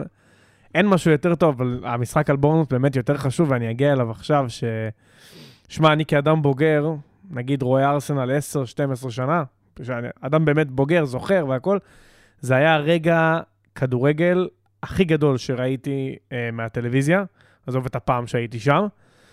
זה היה, כאילו, אתה יודע, יש משהו בארסנל השנה, זוכרים שוויליאם סליבה הבקיע גול עצמי השנה, והקהל התחיל לשיר את השיר שלו. כל פעם שאנחנו סופגים, אצלנו רק נהיה רועש יותר, אתה לא שומע away fans בכלל, אתה שומע רק את האוהדים שלנו, מעודדים את ארסנל. וכשזה קורה, יותר קל לך לחזור. אז אתה יודע, הם עשו גול שאגב, יצאה הודעה היום, לפני כמה שעות, הוא לא היה חוקי. הגול מהפתיחה מהמחצית, שני שחקנים עברו את קו המחצית, לא גול חוקי. anyway, גול מדהים, לכו תראו אותו. אם לא הייתם מנצחים. 9 שניות, זה היה גול מטורף, תרגיל פוטבול, כאילו הם עשו לנו פוטבול, והם עשו את ה-2-0 במתפרצת, ואתה מתחיל להגיד כאילו, טוב, מה, אנחנו מפסידים לבורנמות'? כאילו מה, זה הפסד שאני לא מוכן לקבל. אברטון אמרתי פה, אני מוכן לקבל, כי זה אברטון, אבל בורנמות', נו, הם חטפו תשיעה מליברפול, זה לא מתאים, בבית, באמירויות, ואתה יודע, ואז אתה מסתכל על המשחק, וקודם כל תומיאסו ירד, בן ווייט עלה, זה שינה את כל המשחק, תומיאסו בעונה מזעזעת, ובן ווייט לקח man of the match, לא סתם, זה לא רק הגול, הוא עשה מעבר, הוא שינה את המשחק, אתה רואה משהו בקבוצה הזו, סגיד דיבר על להביא שחקנים שמשנים את הווייב. אתה רואה שזינצ'נקו, מבחינתו הוא מנצח את המשחק. הוא לא חוזר לטקו, הוא לא מצמק, הוא מנצח את המשחק, הוא לא רואה שום דבר אחר, זה לא משנה לו באיזה דקה. ואתה רואה את ג'זוס עומד בספסל, פצוע, אבל עומד ליד כולם וצורח. אתה רואה את ג'ורג'יניו, עוד שנייה כבר נכנס לקווים של המגרש, ואתה אומר, וואלה, גם אני שחקן בארסנל, ואני בינוני. אני מתעלה. כי כולם בעדי, כולם מאמינים בי, גם ב-2-0, אתה יודע, ואתה חוזר ל-2-1, אתה אומר, יופי, יאללה, נצמק, 2-2 בן ווייט, ואז אתה אומר, טוב, זהו, נגמר, יאללה, כאילו אין טרוסר, נפצע, אין אדי אינקטיה, אין ג'זוס, פאביו ויירה כבר ירד, בסדר, 2-2, זה עדיין קאמבק מטורף, ומגיע פאקינג ריס נלסון, משום מקום, ואני אדבר עליו עוד רגע, ובדקה 98, של 7 דקות תוספת, שזה מוצדק, עוד דקה, כי שחקן שלהם זה יהיה פציעה, פשוט דופק לך את הגול, הכי 1 למיליון שאתה יכול לדמיין, כאילו זה לא היה גול של איזה מהלך יפה. הכדור הגיע אליו בטעות מקרן, הוא בעט ליטרלי בסנטימטר היחיד, שהוא היה יכול להכניס את הכדור הזה ברגל החלשה. לא היה לו שום אופציה אחרת, לא היה לו שום זווית אחרת. טכניקה פסיכית, אגב, כל המהלך, באמת, מדהים. ריס נלסון, אני אגיד פה משהו, אתם לא תסכימו איתי, ריס נלסון זה ג'יידון סנצ'ו עם פציעות. זה שחקן ברמה הזאת, שניהם, אם אתם זוכרים, באותה עונה הגיעו לגרמניה, אחד לדורטמונד, אחד לאופנהיים. שניהם היו מצוינים באותה עונה. ריס נלסון פשוט לא מצליח להתאושש, אבל כל פעם שהבן אדם הזה משחק כדורגל, הוא לא מפקיע, הוא מבשל, אתה לא יכול להתווכח עם זה. עולה מול פורסט, נותן 2 שערים ובישול. כאילו, ולא מקרים. זה שחקן עם טכניקה ענקית ברגליים. זה גם ווינר, ראית איך הוא חגג? הוא סידר את הצווארון, כאילו, והמשיך ללכת כזה, טוב, יאללה, ממשיכים לשחק. אגב, מרטינלי הלך להוציא את הכדור מהרשת, אני עדיין לא מבין למה, כאילו, בדקה 98. זה האינסטינקט נראה לי, מאוד לא... הוא לא היה סגור לתוצאה. אבל תקשיב, זה היה אקסטזה, אני מדבר על זה עכשיו, אני נזכר בזה. חברה שלי ישנה בחדר, עושה כאילו שנץ בערב, ואני פשוט צורח והולך ומהיר אותה, והיא מקללת אותי, ואני פשוט לא רואה בעיניים, לא היה אכפת לי כאילו מה קורה. יכול להיות שבורנות חזרו ל3-3 בשריקה, אין לי מושג, אני כבר לא רואה את המסך, אני רואה שחור, רגע מדהים. תשמע, אני לא אוהב את המונחים גול אליפות. זה מפגר. אין דבר כזה גול אליפות, אבל זה גול של אלופים. אז זה משהו כזה. גול אליפות היה רק אחד בתולדות הפרמייר ליג, וזה היה סרחיו אגוארו, זה באמת גול אליפות. אבל יש משהו שאמרת שאני לא לגמרי מסכים איתו, ואני לא בא להטריל פה בתור אוהד פרמייר ליג, אוהד ליברפול מהצד, שאמרת, כל מה אומרים לכם בטוויטר וזה, מה, איך אתם לא מדברים על אליפות, איך אתם לא זה, יש פה עכשיו איזה משחק גם קצת פסיכולוגי ביניכם לזה, ואני מקבל את זה, וגם זה לפעמים אותי קצת מעצבן, אני יכול להבין את הצד הזה, בתור מי שהיה גם בצד הזה. אבל יש משהו שאמרת שאוקיי, 2-2, קאמבק, לחזור, זה, להשיג פחות הנקודה, אין דבר כזה לדעתי. בעונה כזאת, מול סיטי, שאתה לא יודע מתי יגיע הרצף שלהם פתאום, שהם ידרסו וזה. עכשיו, ארלינג הולנד נגיד עכשיו, הוא לא בכושר משהו. הוא וגריליש ודבריינה לא מדהים, דבריינה עוד רגע יגיע אפריל, מה זה להתפוצץ? כאילו, המשחק השני בין שתי הקבוצות הולך להיות אחד הדברים הכי מפחידים שאני יכול לדמיין בתור בראש שלו את ארסנל. זה היה חייב להיות ניצחון. כאילו, לעשות עוד איבוד נקודות מול כנראה יורדת ליגה, אולי תרף לדבר על זה, זה משהו שלא מתקבל בעונת אליפות. ולכן אני לא זינצ'נקו. נכון, ואגב, אני הסתכלתי על זינצ'נקו בדקות האלה, באמת, לא סתם במיוחד אחרי שהוא דיבר בניצחון הדרמטי האחרון, שאני לא זוכר מה זה היה. וילה. שהוא אמר, אין, מבחינתי, כאילו, זה או הפסד או ניצחון, אין לנו פה את הזה, כאילו, אנחנו הולכים לנצח את המשחק הזה.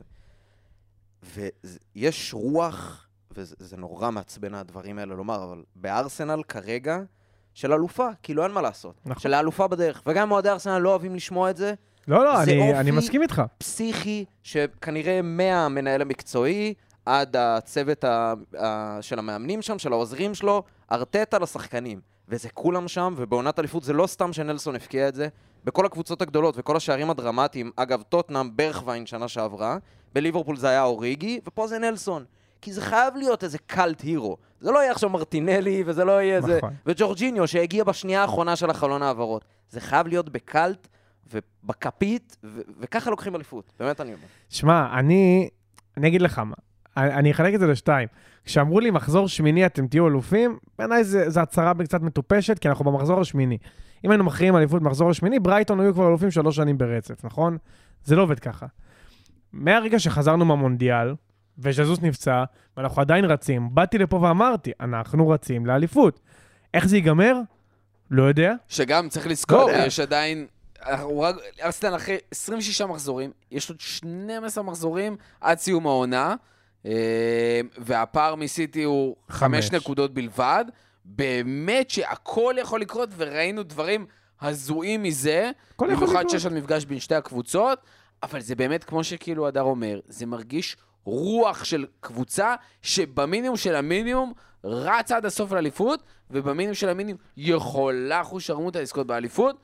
איך זה ייגמר זה כבר באמת סיפור אחר. אף אחד לא התלונן על מקום שני. אף אחד. אף ועד. אם תפסידו את האליפות הזאת, אתם לא תתבאסו? לא. באמת? לא, רגע, שנייה, בוא נפריד. אני תאר, אני לא מאמין לך, כן? שנייה.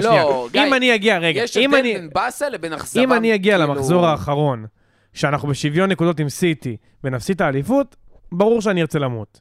ברור. ואז, אני אקום יום אחרי, אני עדיין מבואס, ויעבור שבוע, אוקיי? ואני אסתכל לעונה הבאה כבר, ואני אגיד, בונה, יש פה פאקינג קבוצה, שאני הולך ליהנות ממנה, אני אומר כל פעם, אני נהנה מכדורגל, לא מהישגים. לא מהישגים. אני לא אוהד מנצ'סטר סיטי. אני לא נהנה מהישגים. הישגים זה בסדר, כאילו, אוקיי, גביע, אחלה. זה נראה מאוד יפה בארון, לא נראה לי שאתם יודעים, סגי, אבל זה נראה מאוד יפה בארון, ואני נהנה מכדורגל. אני נהנה מלהתחרות, אני נהנה מלהאמין, אוקיי? אז אם אני מגיע לעונה הבאה ומאמין שאנחנו יכולים להתחרות על אליפות שוב, מבחינתי עשינו את שלנו. יש לך לקחת אליפות כל שנה, אנחנו לא ביירן, אנחנו לא נהיה ביירן, אוקיי? יכול להיות שתהיה נפילה השנה הבאה. אם עכשיו, 5 מחזורים לפני, אתה יודע, אנחנו מאבדים את האליפות, בסדר, הכל טוב. כאילו, זה לא יקריס לי את הנשמה. אבל אין פה עניין של אם לא עכשיו ומתי, כאילו, לא. כי... אתה יכול להבטיח שעונה הבאה, יונייטד לא מתחזקת במיוחד תחת ענך, וטוטנאם פתאום יוציאו כסף, וליברפול וסיטי והכל. זה יכול להבטיח. זה אולי סיפור קצת אחר, אני לא יודע, ברנלי עולה כנראה תעלה ליגה. בדיוק, זהו ברנלי. אני אגיד לך מה, אני יכול להבטיח לך שקבוצות אחרות יתחזקו, בוודאות. אני גם יכול להבטיח לך שאנחנו נתחזק. וזו האמונה שיש לי בקבוצה. כשהבאת לי עיתונאי אמרי, לא האמנתי בקבוצה. הסתכלתי על העונה הבאה ואמרתי, "טוב, ננסה טופ 4, נראה מה יהיה, מקסימום מקום 5, בסדר." אני מאמין בארטטה, הוא לא הולך לשום מקום. שחקנים כולם צעירים, כולם עם חוזים, סליבה גם יחתום, סאקה כבר חתם כנראה, כולם נשארים. לכאורה, אין לי שום סיבה להאמין שהקבוצה הזאת תיפול באופן קיצוני. כן, בוא נגיד ככה, בציר בין ליברפול 18-19 לליברפול 13-14, אתם יותר בצד של ליברפול 18-19, כן? כאילו, מאוד הגיוני להאמין שעונה, שזה לא משהו חד פעמי, וזה לא משהו שהתפרק תוך עונה. המשכיות. תן לי לגת אלופות. שוב, אולי אתה ספציפית, לא, אני חושב שהרבה אוהדים שפשתמרו, המטרה זה טופ 4, המטרה זה טופ 4, בואו. לא, זה דבילי. תסיימו מקום שני מרחק נקודה מסיטי, אתם תתבאסו על החיים שלכם. ברור שאני אתבאס, אבל אני לא עכשיו אמות. יש הבדל גם בין הפומו של בונה אפשר לקחת אליפות, והתחושה הקלאסית שאני תמיד קורא לה, זה כאילו מגיע באיזושהי קורלציה בין אוהדי הפועל ואוהדי ארסנל, שאם זה לא יקרה השנה, זה לא יקרה בחיים. אני חושב שמה שגיא מדבר עליו, וזה היופי, במועדון הזה כבר, זה לא קבוצה אפילו, זה במועדון, שיש לך אופטימיות שהיופי בטופ 4 או בלסיים גם מקום שני וכל כך קרוב לסיטי, שאתה יודע שגם שנה הבאה זה יכול לקרות, וגם שנה אחרי זה יכול לקרות, כי כל השחקנים שלך וכל הסגל, אין לך כמעט אף שחקן שהוא בסוף שלו, אולי פרט לפרטי, יביאו קשר בקיץ. כולם או בשיא שלהם, או אפילו לפני השיא שלהם, וזה עוד לפני רכש נוסף שהם יכולים לעשות. אני פשוט חושב שיש... יש כל כך הרבה מקומות להיות אופטימיים.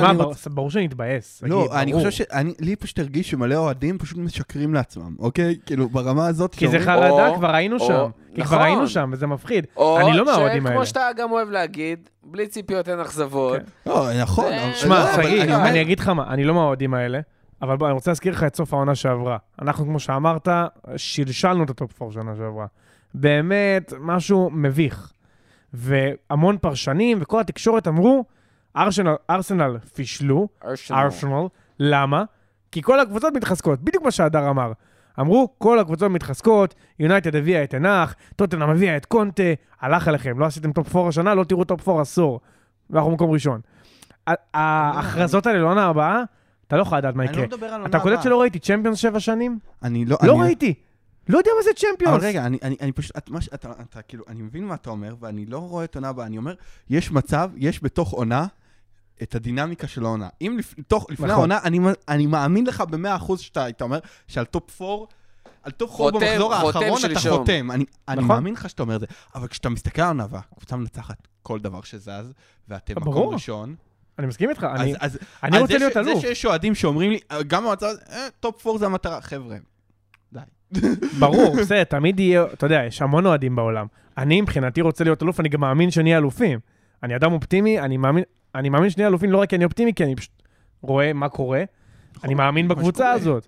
אבל עם זאת, כמו שאמרתי, לא ניקח אליפות, שבר לי הלב באותו יום, אני אאחר אותו יום אחרי, ונמשיך הלאה, כי אני נהנה מכדורגל. לא מניצחונות. כיף לי, אני אוהב שוונגר הפסיד 4-3, ותאמין לי, הוא הפסיד 4-3 הרבה פעמים, היה לי כיף, לא יודע, כאילו נהניתי מהכדורגל. מה יהיה מול ספורטינג באמצע השבוע? כמה שיותר שחקני אקדמיה, אני מקווה. תעלו את כל ה-under 18, לא אכפת לי, באמת, מיציתי את הליגה האירופית, כבר נכוונו שם, זה מפעל הרבה יותר קשה ממה שאנשים חושבים. גם שבוע הבא יש משחק? לא, גם, אני אגיד לך מה העניין, הליגה האירופית עד לפני שנה וחצי, היה המפעל השני, ואז השלב בתים, אתה אומר, בשלב בתים היית מול... קבוצות כזה לא מוכרות. חוטבי עצים מבלרוס ודייגים מלטביה, ובאמת קבוצות, אני ממש זוכר את צ'לסי מעלים הרכב של שחקנים שלא הכרתי שם אף אחד, ומנצחים 4-0, כאילו ברמה הזאת. ואז היית מגיע, ואז בעצם המפעל לא רלוונטי עד פברואר, גם השלב של ה-32. עד הרבע גמר. עד הרבע גמר, זה מפעל לא רלוונטי, ואתה יכול כאילו להריץ פה הרכב שני, ואתה תגיד, פתאום הכניסו את הקונפרנס ליג, ושם איפה שאילן נהנה, וכל הקבוצות המוזרות האלה, ופתאום הליגה האירופית נהפכת למפעל נורא נורא קשה. שמע, ברצלונה, יובנטוס, מנצ'סטר יונייטד, בטיס לא פראיירים בכלל, סביליה שזה הכוח על שלהם, כאילו, גם ספורטינג, זה הגרלה קשה. לשמינית גמר, מבחינתי, לא, גם זה גם לא נגד אלופות. בוא, יעלו כל המחליפים, יעלו ההולדינגים למיניהם, כאילו סמית רואו יקבל דקות. אומר לך באמת, דוגרי, תפסידו, תנצחו, תעלו בפנדלים. לא אכפת לי. גם צריך להגיד, מצב הפציעות, סגל וזה, גם קצת בעייתי עכשיו יכול לפתוח לכם את הליגה. משהו אחרון, זה שגבריאל ג'זוס חוזר, זה כמו החתמה, מבחינתי. 13 משחקים ראשונים, הוא מעורב ב-12 שערים. כאילו, אנשים שוכחים את זה. 5 שערים, 7 בישולים, הוא היה נראה מדהים. למה מרטינלי ירד קצת? כי ג'זוס הלך. כאילו, הוא משפיע על הקבוצה. מצד שני, כשתורסר עכשיו הגיע, אתה רואה פתאום את זה מתאזן חזרה, כן, אבל ג'זוס זה רמה מעל. ואמרתי, אם היינו עם ג'זוס ופרטי מול סיטי, היינו מנצחים. זה ככה, אני רואה את המשחק הזה. וכשהוא חוזר, בכלל יש לי אמונה בקבוצה הזאת. בואו נתקדם קדימה. אנחנו סוגרים שעה של פרק. לפני שאנחנו מגיעים לפינת הצ'מפיונשיפ, בואו נרוץ על כמה דברים. אחד, צ'לסי, שסוף סוף מנצחים בשעה טובה. מקבלים קצת אוויר, ומנגד זה דווקא מול לידס. כאילו שזה ניצחון שאתה אומר... אבל זה מה שצריך. הם היו חייבים ניצחון. הם היו חייבים ניצחון. הם יכולים לרכב על איזשהו גל, על משהו. בדיוק, 1-0 קטן. תמיד שהם הפסידו לסאוטהמפטון, כן? הם לא בשלב הזה של זה 1-0. רגע, זה השער החודשי שלהם? זה, כן, התחיל מרץ. כן, זה מה שיש. זהו, זה השער של מרץ, נכון? כמו שהיה בפברואר, אתה שער אחד. אבל מצד שני... טוב, בוא נראה לאן זה ימשיך עכשיו. יש להם דורטמונד, נכון? יש להם דורטמונד, כן, מחר. שאני בכל, באמת, שאלו אותי לפני שבוע-שבועיים מה יהיה צ'לסי דורטמונד וזה, מי תעלה, לא תעלה, ואמרתי, תשמעו, דורטמונד שיהיו בריאים תמיד, שנים, ההגנה שלהם, חוסר אופי וזה. אבל דורטמונד מדהימים. שנייה. צ'לסי, בדרך כלל, הם שם, ובצ'מפיונס הם מתעלים והכל, וזה כאילו לא הליגה, זה עולם אחר. מצד שני, הכל הפוך בעונה הזאת, ודורטמונד כאילו בפורמה מטורפת. מה, הם ניצחו איזה 10 משחקים, לא? סגי מתבייש לשבת פה עם חולצת טוטנהאם, אז הוא יושב עם חולצת דורטמונד שעכשיו בתקופה טובה. אמרתי, אני אבוא עם קבוצת כדורגל מתפקדת הפעם. בדיוק. איך אתה מנחס אותם עכשיו? ומנגד צ'לסי, כאילו, שום דבר לא הולך בעונה הזאת, וכאילו אם אני צריך לחתום על תוצאה במשחק הזה, זה יהיה איזה 2-1 כזה לדורטמונד. אני חושב שדורטמונד היה לה כבר עונות טובות, כן, לא, שלא נגמרו באליפות, אבל שהקבוצה הייתה טובה, ומה הייתה הבעיה שמה? הייתה קבוצה שתנצח 4-3 כל משחק, כן? תחטוף 4, תחטוף 3, תכבוש 4. העונה, דורטמונד יותר מוגבלת התקפית מקבוצות עבר, כמו אז שלה עם הלנד וסנצ'ו וזה, ודמבלה ואובמיאנג, פעם יותר מוגבלת התקפית, אין יותר מדי את השחקנים האלה, אבל הכוח של דורטמונד העונה היא בהגנה. דורטמונד צריך להתחיל מזה, שמאז היא יצאה לפגרת מונדיאל בפורמה רעה, הפסידה הרבה, ופשוט מאז שחזרנו מהמונדיאל, 10 משחקים, 10 ניצחונות בכל המסגרות. והכוח הגדול הוא בהגנה, כי אם אני זוכר את המספרים נכון, זה 9 משחקים אחרונים, חטפנו 5 שערים, ולא חטפנו, וחוץ מהמשחק הראשון שחזרנו, שהיה 4-3, זה הבונדסליגה. כן, לא, אבל באף משחק אחר לא חטפנו יותר משתיים. כאילו, חטפנו גג אחד. לא, דורטמונד זה קבוצה חזקה. יש להם את ניקו שלוטרבק. יש שלוטרבק, כן. איזה שחקן, שמה, שחקן. העניין הוא, הבעיה הגדולה שמגיעים למשחק הזה, שוב, זה על לזכור את הפערים בין הליגות. כי גם כשראית את צ'לסי משחקת בדורטמונד, אתה ראית שלקראת סוף המשחק הם השתלטו על המשחק, הם בעטו מלא, הקובל השוער היה במין תפס יום כזה שעדף מלא. שצריך להגיד גם בעונה מדהימה גם שלו. ובעונה מטורפת, כן. אז העניין הוא שאני לגמרי יכול לראות פתאום מצב שפתאום צ'לסי תופסים יום out of nowhere, ודורטמונד, ופשוט בגלל שצ'לסי היא קבוצת פרמיירי, ודורטמונד היא קבוצת בונדסליגה, אז הפערים האלה פתאום כאילו... איזה נוקאוט, הכל יכול לקרות. הכל יכול לקרות בנוקאוט. בדיוק, בנוקאוט הכל יכול לקרות. אני חושב שאם היו מבקשים ממני להמר על הקבוצה שתנצח את המשחק הזה, כאילו שתעלה בסוף המשחק הזה, זה הייתה דורטמונד. זה מדהים שזה הסוויץ' עכשיו של צ'לסי. אני גם מסתכל על שני משחקים הבאים שלהם, לסטר בחוץ, אברטון בבית, וזה משחקים שאתה פשוט לא יודע מה אתה תקבל. אתה לא יודע איזה צ'לסי תקבל, אתה לא יודע איזה לסטר תקבל, אתה לא יודע איזה אברטון תקבל. אגב, זה גם לא משנה מי היה מולה. גם היית אומר לי עכשיו ניוקאסל, מנצ'סטר סיטי, אני אף פעם לא יודע מה תקבל. צ'לסי כרגע לא נותנים כלום. כאילו אין להם שיטה, אתה לא מבין מה הם עושים, מי השחקנים, מה הרכב הפותח, עד שהם יתאפסו, ג'ו פיליקס ועוד 10. עונה הבאה. כן, גם כרגע המצב שלהם לעומת דורטמונד, שאיכשהו פתאום ההגנה שלהם היא הכי טובה מזה עשור, ההגנה של צ'לסי כרגע היא משהו נורא, כאילו, חוץ מזה שאף אחד לא יודע מה המערך בדיוק, וההתקפה שם עם כל העומס שלה. תיאגו סילבה פצוע. וכנראה סכסוכים בחדר הלבשה, ומייסון מאונט שמתקרב לצד האדום יותר. יש שם מלא בלגן, כאילו, כנראה משהו שמאוד לא בריא, אבל גם הם איבדו את יאגו סילבה, שבגיל, כמה הוא, 39 לדעתי, שחקן הגנתי הכי טוב שלהם, אבל פתאום יש עוד פופנה שמפקיע, זה מעלה להם איזה משהו זה, וקלין שיט, זה מרחק, משחק, שניים, להיות, הנה, יצאנו מהמשבר, התחלנו משהו, או אוקיי, פוטר, פוטר, עוד פעם הכותרות המטומטמות האלה. זה נורא, כאילו, הגבול נורא דק, וזה בסטמפורד ברידג', שזה, כן, כאילו יש לזה איזה משמעות גם, כאילו ראינו לפני, מתי זה, השנה שעברה? לפני שנתיים, לא, לפני שנה, עם ריאל מדריד, שמשהו שונה קצת, כאילו זה הצטדיון שיש בו איזה משהו קצת אחר גם בצ'מפיונס. למרות שהשנה הם לא קבוצה ביתית כזו טובה. הם לא קבוצה כזו טובה. השנה הם לא קבוצה, כן, זה השמעתי את זה. בכללי, כאילו סתם על המשחק בקטנה לידס, זה היה כדור שינה אחד מטורף. ראיתי אותו תקציר מורחב אחרי זה, של איזה 20 דקות כזה. זה היה נראה נורא, כאילו מצבים כאלה שמאוד, לא יודע, הכל מעייף וזה. זה שז'ואאו פליקס זה היחיד שמדברים עליו כל הזמן, כי באמת הוא נראה הכי טוב שם, והוא לא מפסיק לדחוף, כאילו, כל הזמן אתה רואה כותרות של פבריציו, כאילו ציטוטים כאלה של...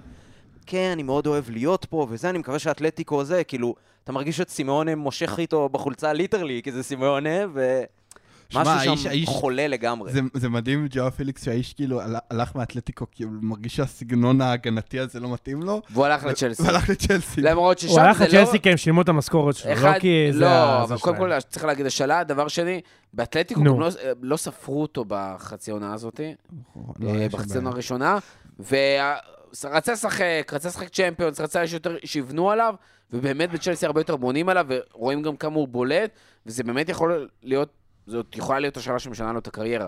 אבל השאלה מה ישנה את מה שקורה בצ'לסי, וזה באמת שאלה מאוד גדולה, ואני עובר לנושא הבא שלנו, סיטי, שאנחנו כאילו לאחרונה לא מדברים עליהם הרבה.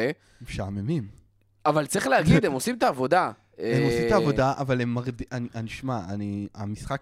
המשחק שלהם מול לייפציג, באמת ראיתי משחקים, ראיתי כל מיני משחקי תחתית בפרמייר ליג והכל, זה היה אחד המשחקים הכי מרדימים שראיתי, אתה פשוט יושב שם ואתה רואה שפפ יש לו שחקנים, אוקיי, ואני כאילו, זה מעצבן אותי, יש לו שחקנים שכאילו שראית אותם בקבוצות אחרות, השחקנים הכי מלווים בליגה, אוקיי, אנחנו מדברים פה על מחרז ועל גריליש, והוא לוקח אותם ומתחליט לשחק את השחמט הטקטי המוזר הזה שלו, שאתה אומר, למה שתעשה את זה? כאילו...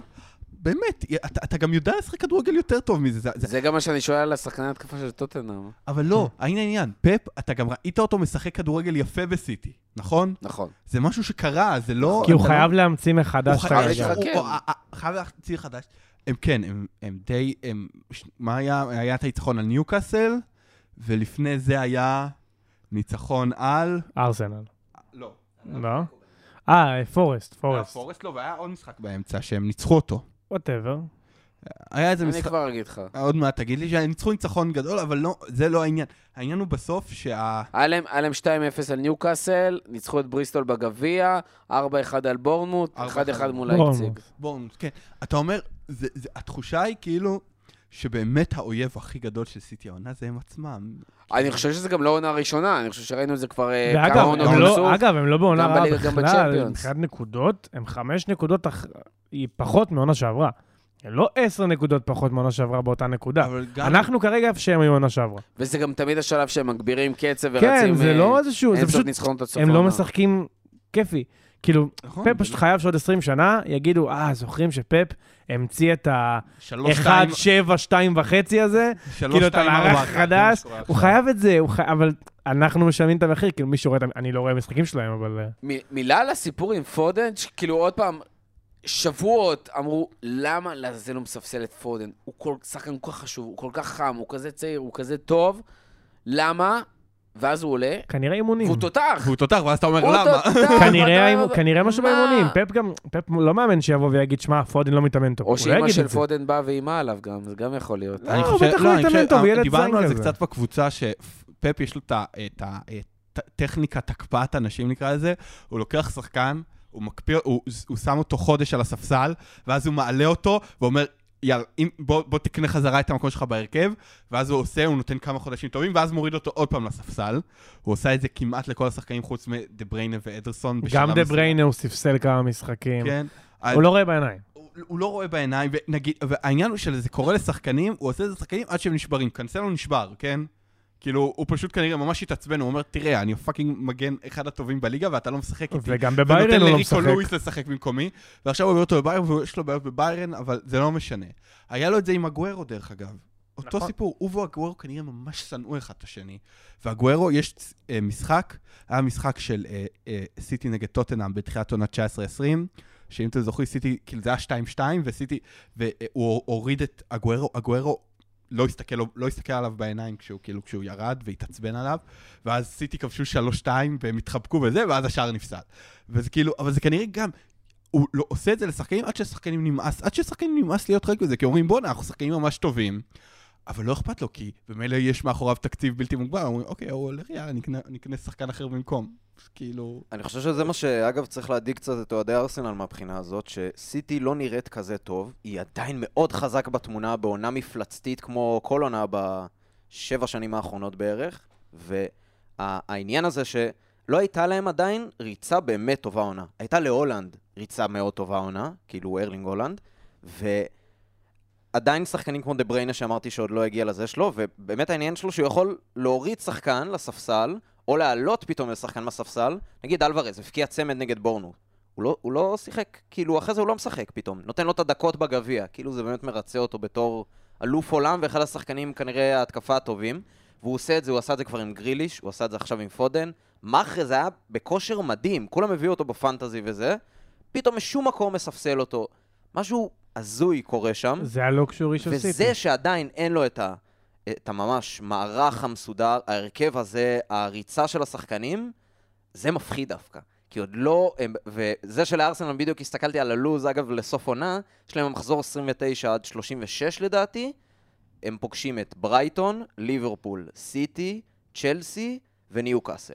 5 קבוצות שמאוד מאוד קשה, שזה ליברפול באנפילד, וזה סיטי באנפילד. בגלל זה צריך להוציא את הנקודות עכשיו. אז זה באמת, זה שסיטי... איכשהו כאילו לא סופרים אותה בכל הזה, וכאילו באמת מאחלים לארסנל כבר לפתוח את השמפניות והכל, זה מה שהכי מפחיד בעיניי בקבוצה הזאת, שהם עוד לא התפוצצו בכלל. אני חושב שסיטי העונה מאוד מזכירה לי את מה שהיא הייתה בעצם בעונת האליפות של ליברפול, שאמרת, הם יכולים עכשיו להתפוצץ, לתת 5-6, ואז נשחק אחר כך לאבד נקודות. ושוב, הם יבדו נקודות במקומות שנגיד יש את העונות, את האליפות הקודמת, האליפות ב-18-19, שהם היו כאילו ממש מפלצתיות, והם איבדו נקודות במעט מאוד מקומות, והמקומות האלה היו מאוד ספציפיים. פה הם עשו טקו עם פורסט, כאילו אני... הפסידו לאברטון בבית. זה כאילו, זה מרגיש שיש שם פשוט כל מיני טאקלים שהם לא אמורים לקרות שהם לא קוראים להם בדרך כלל. עכשיו, יכול להיות שהם יבואו לאיזה ריצה, ועכשיו פפ יחליט שהוא חודש לא פותח עם הלנד, פותח עם אלברס במקומו, ואז הלנד ייתן רביעייה כל משחק. זה יכול לקרות, כן? זה פשוט קבוצה, זה לא מנצ'סטר סיטי, זה מנצ'סטר פפ ו... נכון, ואני דרך אגב, אני חושב שעם כל הכסף וזה, ביום שפפ יחליט נמאס לי, כי זה מה שיקרה, זה כאילו, הוא ילך רק שיחליט שנמאס לו, אז הם כאילו, הם לא יגיעו לאותה רמה. אלוהים יודע.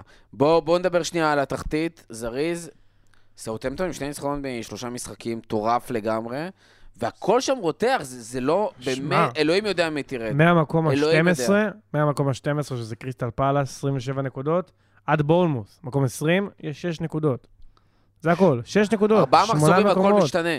כל הזמן עולים יורדים, בורנמוס פתאום מנצחת, סאות'המפטון מנצחת צ'לסי. אני אתמול ראיתי את המשחק המאוד מוזר בין אברטון לפורסט.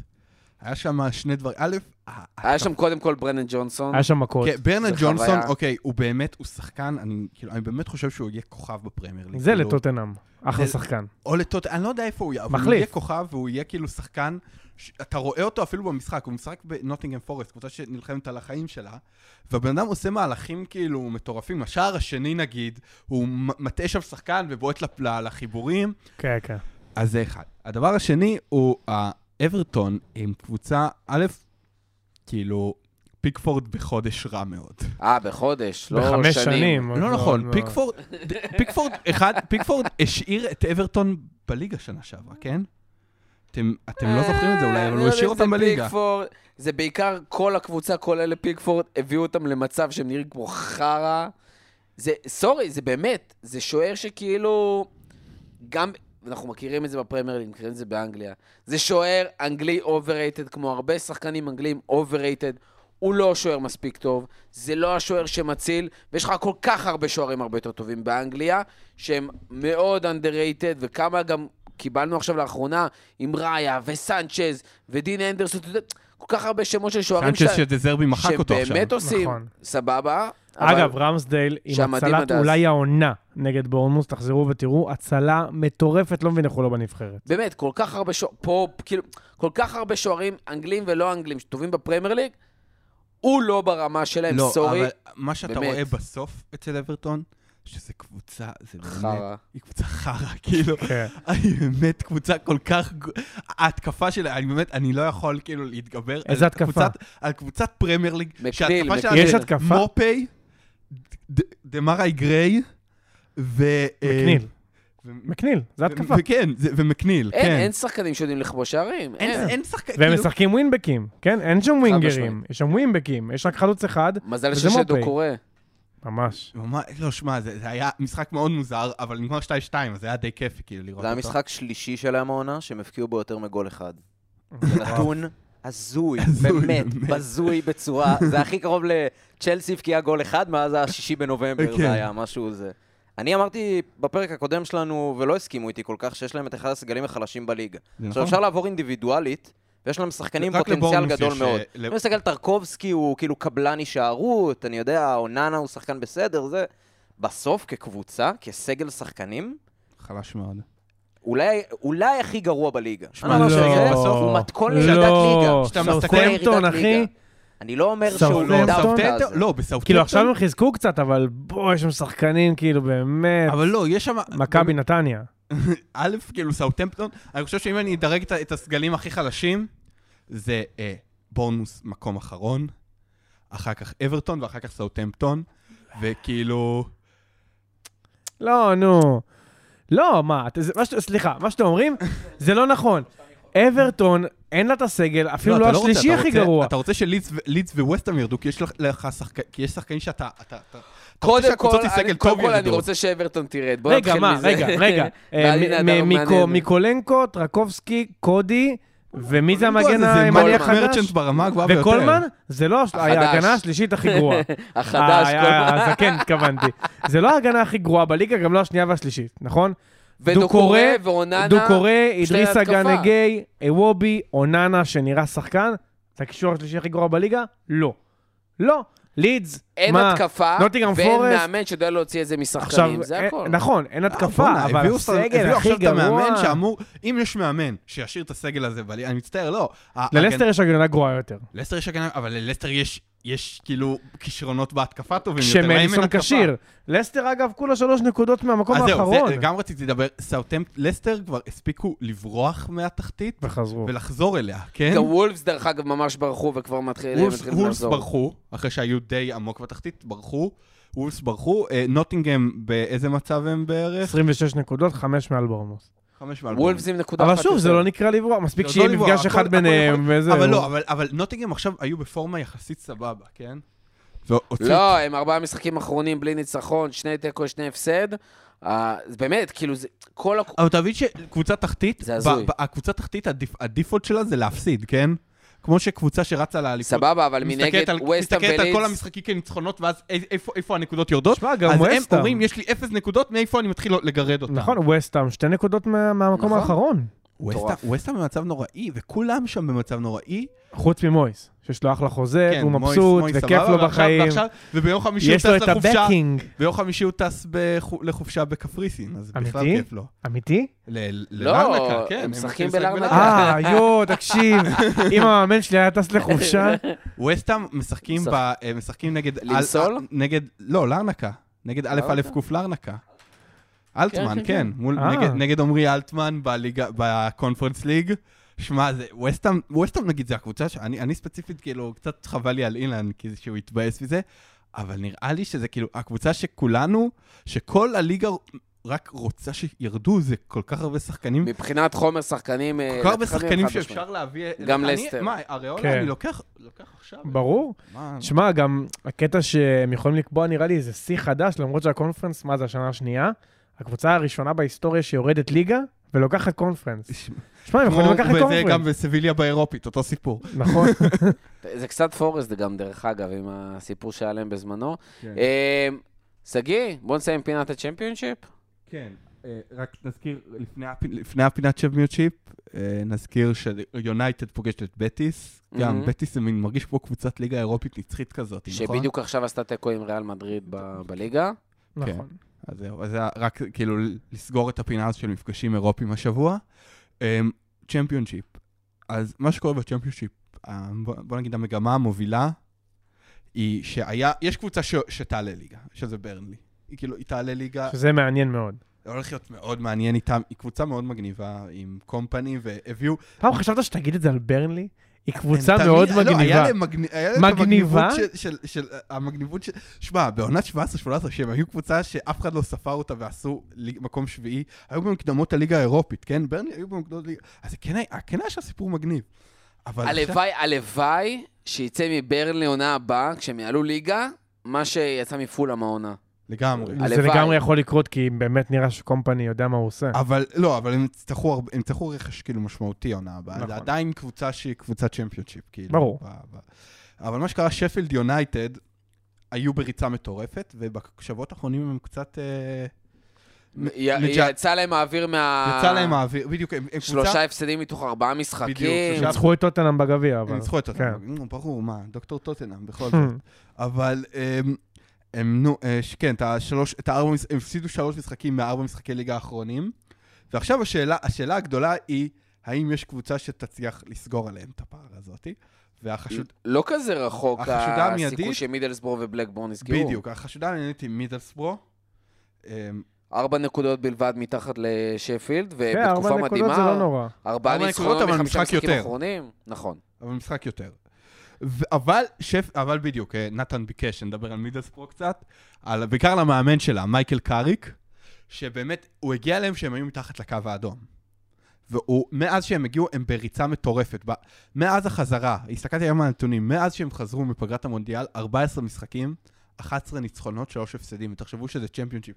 זה הרבה פעמים 2 משחקים בשבוע, והמון המון, ועומס שרק גדל וגדל וגדל. הכוכב של...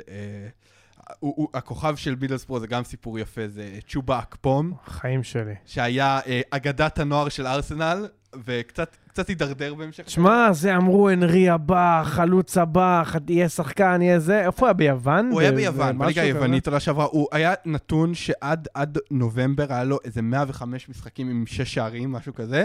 והיום הוא מלך השערים של הליגה עם 21 שערים. מטורף. זה מטורף. זה סיפור גדול מאוד, ושוב, זה גם הרי, היה פתאום מאמן,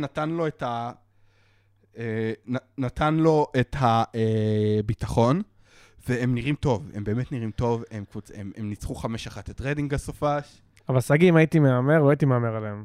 הייתי מאמר ברנלי, שפילד, בלקבורן זה סיפור אחר. הם מעניינים ממש. בלקבורן ובן ברנרטון. אגב, הוא עובר לויאריאל. הוא עובר לויאריאל כנראה בקיץ. הוא סגר, כן. זה סגר. ראיתי שהוא סגר, אבל כאילו הם ידעו על זה בקיץ. הוא לא, הוא חופשי, אני לא זוכר אם הוא חופשי או שהוא מקבל איזשהו סעיף מיוחד שמאפשר לו לחתום. אבל באופן כללי, הוא שחקן ספסל עכשיו, כן? אשכרה. ניצחו את שפילד מחזור אחרון. כן, ניצחו את שפילד מחזור אחרון דרך אגב, והוא היה שחקן טוב, ואז כנראה הוא העריך חוזה בקיץ, לעונה אחת, כאילו, ואמר, אני בסוף העונה הזאת אני עוזב. אז מה אתה מצפה שיקרה? ואז כן, ואז הם פשוט לא ממש הצליחו כאילו להוציא ממנו יותר. אבל הם משחקים טוב, והם קבוצה מאוד לא יציבה, זה גם משהו שכאילו מאוד מאפיין אותם. הם לפעמים מנצחים בתוצגות כדורגל משוגעות. דרך אגב, המשחק בין שפילד לבלקבורן, שהיה 2:30, והוא היה, באיזה משחק הוא היה מקביל? איזה משחק היה בשבת 2:30? סיטי ניוקאסל. סיטי ניוקאסל, שהיה די משעמם. והיה את המשחק, והוא היה משחק מאוד טוב, כי זה היה ממש מצד לצד, ואתה רואה, יש שם יכולות, הם הביאו כן רכש טוב בחורף, את סורבה תומאס, שהוא ווינגר טוב לצ'מפיונשיפ, אז הם מעניינים. עוד קבוצה שאותי ממש מעניינת זה לוטון. לוטון, קבוצה שנגיד לפני 15 שנה שיחקה בצ'מפיונשיפ, ואז נכנסה לצרות כלכליות, ירדה עד הליגה החמישית, ואז חזרה לצ'מפיונשיפ, ומהליגה הרביעית אימן אותה בחור בשם נתן ג'ונס. מאמן של סאות'המפטון. ואז באמצע העונה, סאות'המפטון פנו אליו, הוא אמר לקבוצה שלו, תקשיבו חבר'ה, אני כאילו... סורי, וזה פריימר ליג. פריימר ליג קוראת לי, אני אבוא. כמו שאנחנו יודעים, זה נגמר ממש גרוע מבחינתו. לגמרי. אבל הם הביאו מאמן אחר, הם הביאו מאמן בשם רוב אדוארדס, שהוא היה, עכשיו יהיה פה קצת, הוא היה עונה שעברה בליגה הרביעית עם פורסט גרין רוברס. וואו. הקבוצה הטבעונית והאנטי-ישראלית לצערנו. והוא העלה אותם לליגה השלישית, ואז קיבל הצעה מווטפורד. אמר, מה, ווטפורד קוראת לי? אני לא אבוא. פותר תוך חודשיים. ווטפורד קלאסי. מה אתה מצפה שאתה הולך לווטפורד? הוא בחיים לא מבין את זה, מה הם מצפים? הנה משהו ציפה שיקרה, הוא נכנס ללופ. ראו אותו בצ'מפיונשיפ, אמרו, אופה, יש פה משהו, כאילו, הם הביאו אותו, הם משחקים טוב איתו, ממש, כאילו, והם לא יחזרו לג'ונס, לפחות בזמן הקרוב כנראה. ולוטון נקודה אחת בלבד מבלקבורן במקום הרביעי, נלחמים על הפלי אוף, זה מטורף. זה מטורף, כן. דרך אגב, בלקבורן, כמו שדיברנו עליהם, ירדו לפני עשור מהפרמייר ליג, זה כאילו מרגיש נצח, ווואו, הנה, אולי... זה קבוצה מגניבה, ממש בא לי שהם יחזרו. אני, כן. מגניבים. הם מגניבים, ואני חושב... אז אני חושב, הולך להיות מאבק מאוד מעניין. קבוצה האחרונה שנדבר עליה למורת רוחו של אילן, זה מילוול. שגם בקרבות על פלייאוף... Everybody hates us, we are מילוול. אחד המועדונים, מבחינת קהל, קהל הכי ידוע לשבצה באנגליה, עם גזענות ושנאה וכל המסביב. חשבתי אוהדי ליברפול. אבל זה קבוצה שאני לא אשמח שתעלה. נכון, אבל הם שם, הם בקרב על הפלייאוף, אז שווה לראות, אולי יהיה מה להרחיב עליהם בפרקים הבאים. אולי יצליחו לקסח את דרכם למעלה. גיא, משהו נוסף? וואלה, עוד דקה יש הרכבים של... בואו נחזיק את הדקה הזאת. אתם רוצים לסחוב את הדקה הזו, לראות אם מנור פותח? כן. רגע, מה? אני רוצה לדבר בתור הנציג שקיפטן את מנור סולומון בפנטזי, ולהיות ברגע הזה של... אני איתו כבר 3 מחזורים. אני כנל, אני הבאתי אותו מהרגע שזה, כן, אז זה בהחלט מעניין.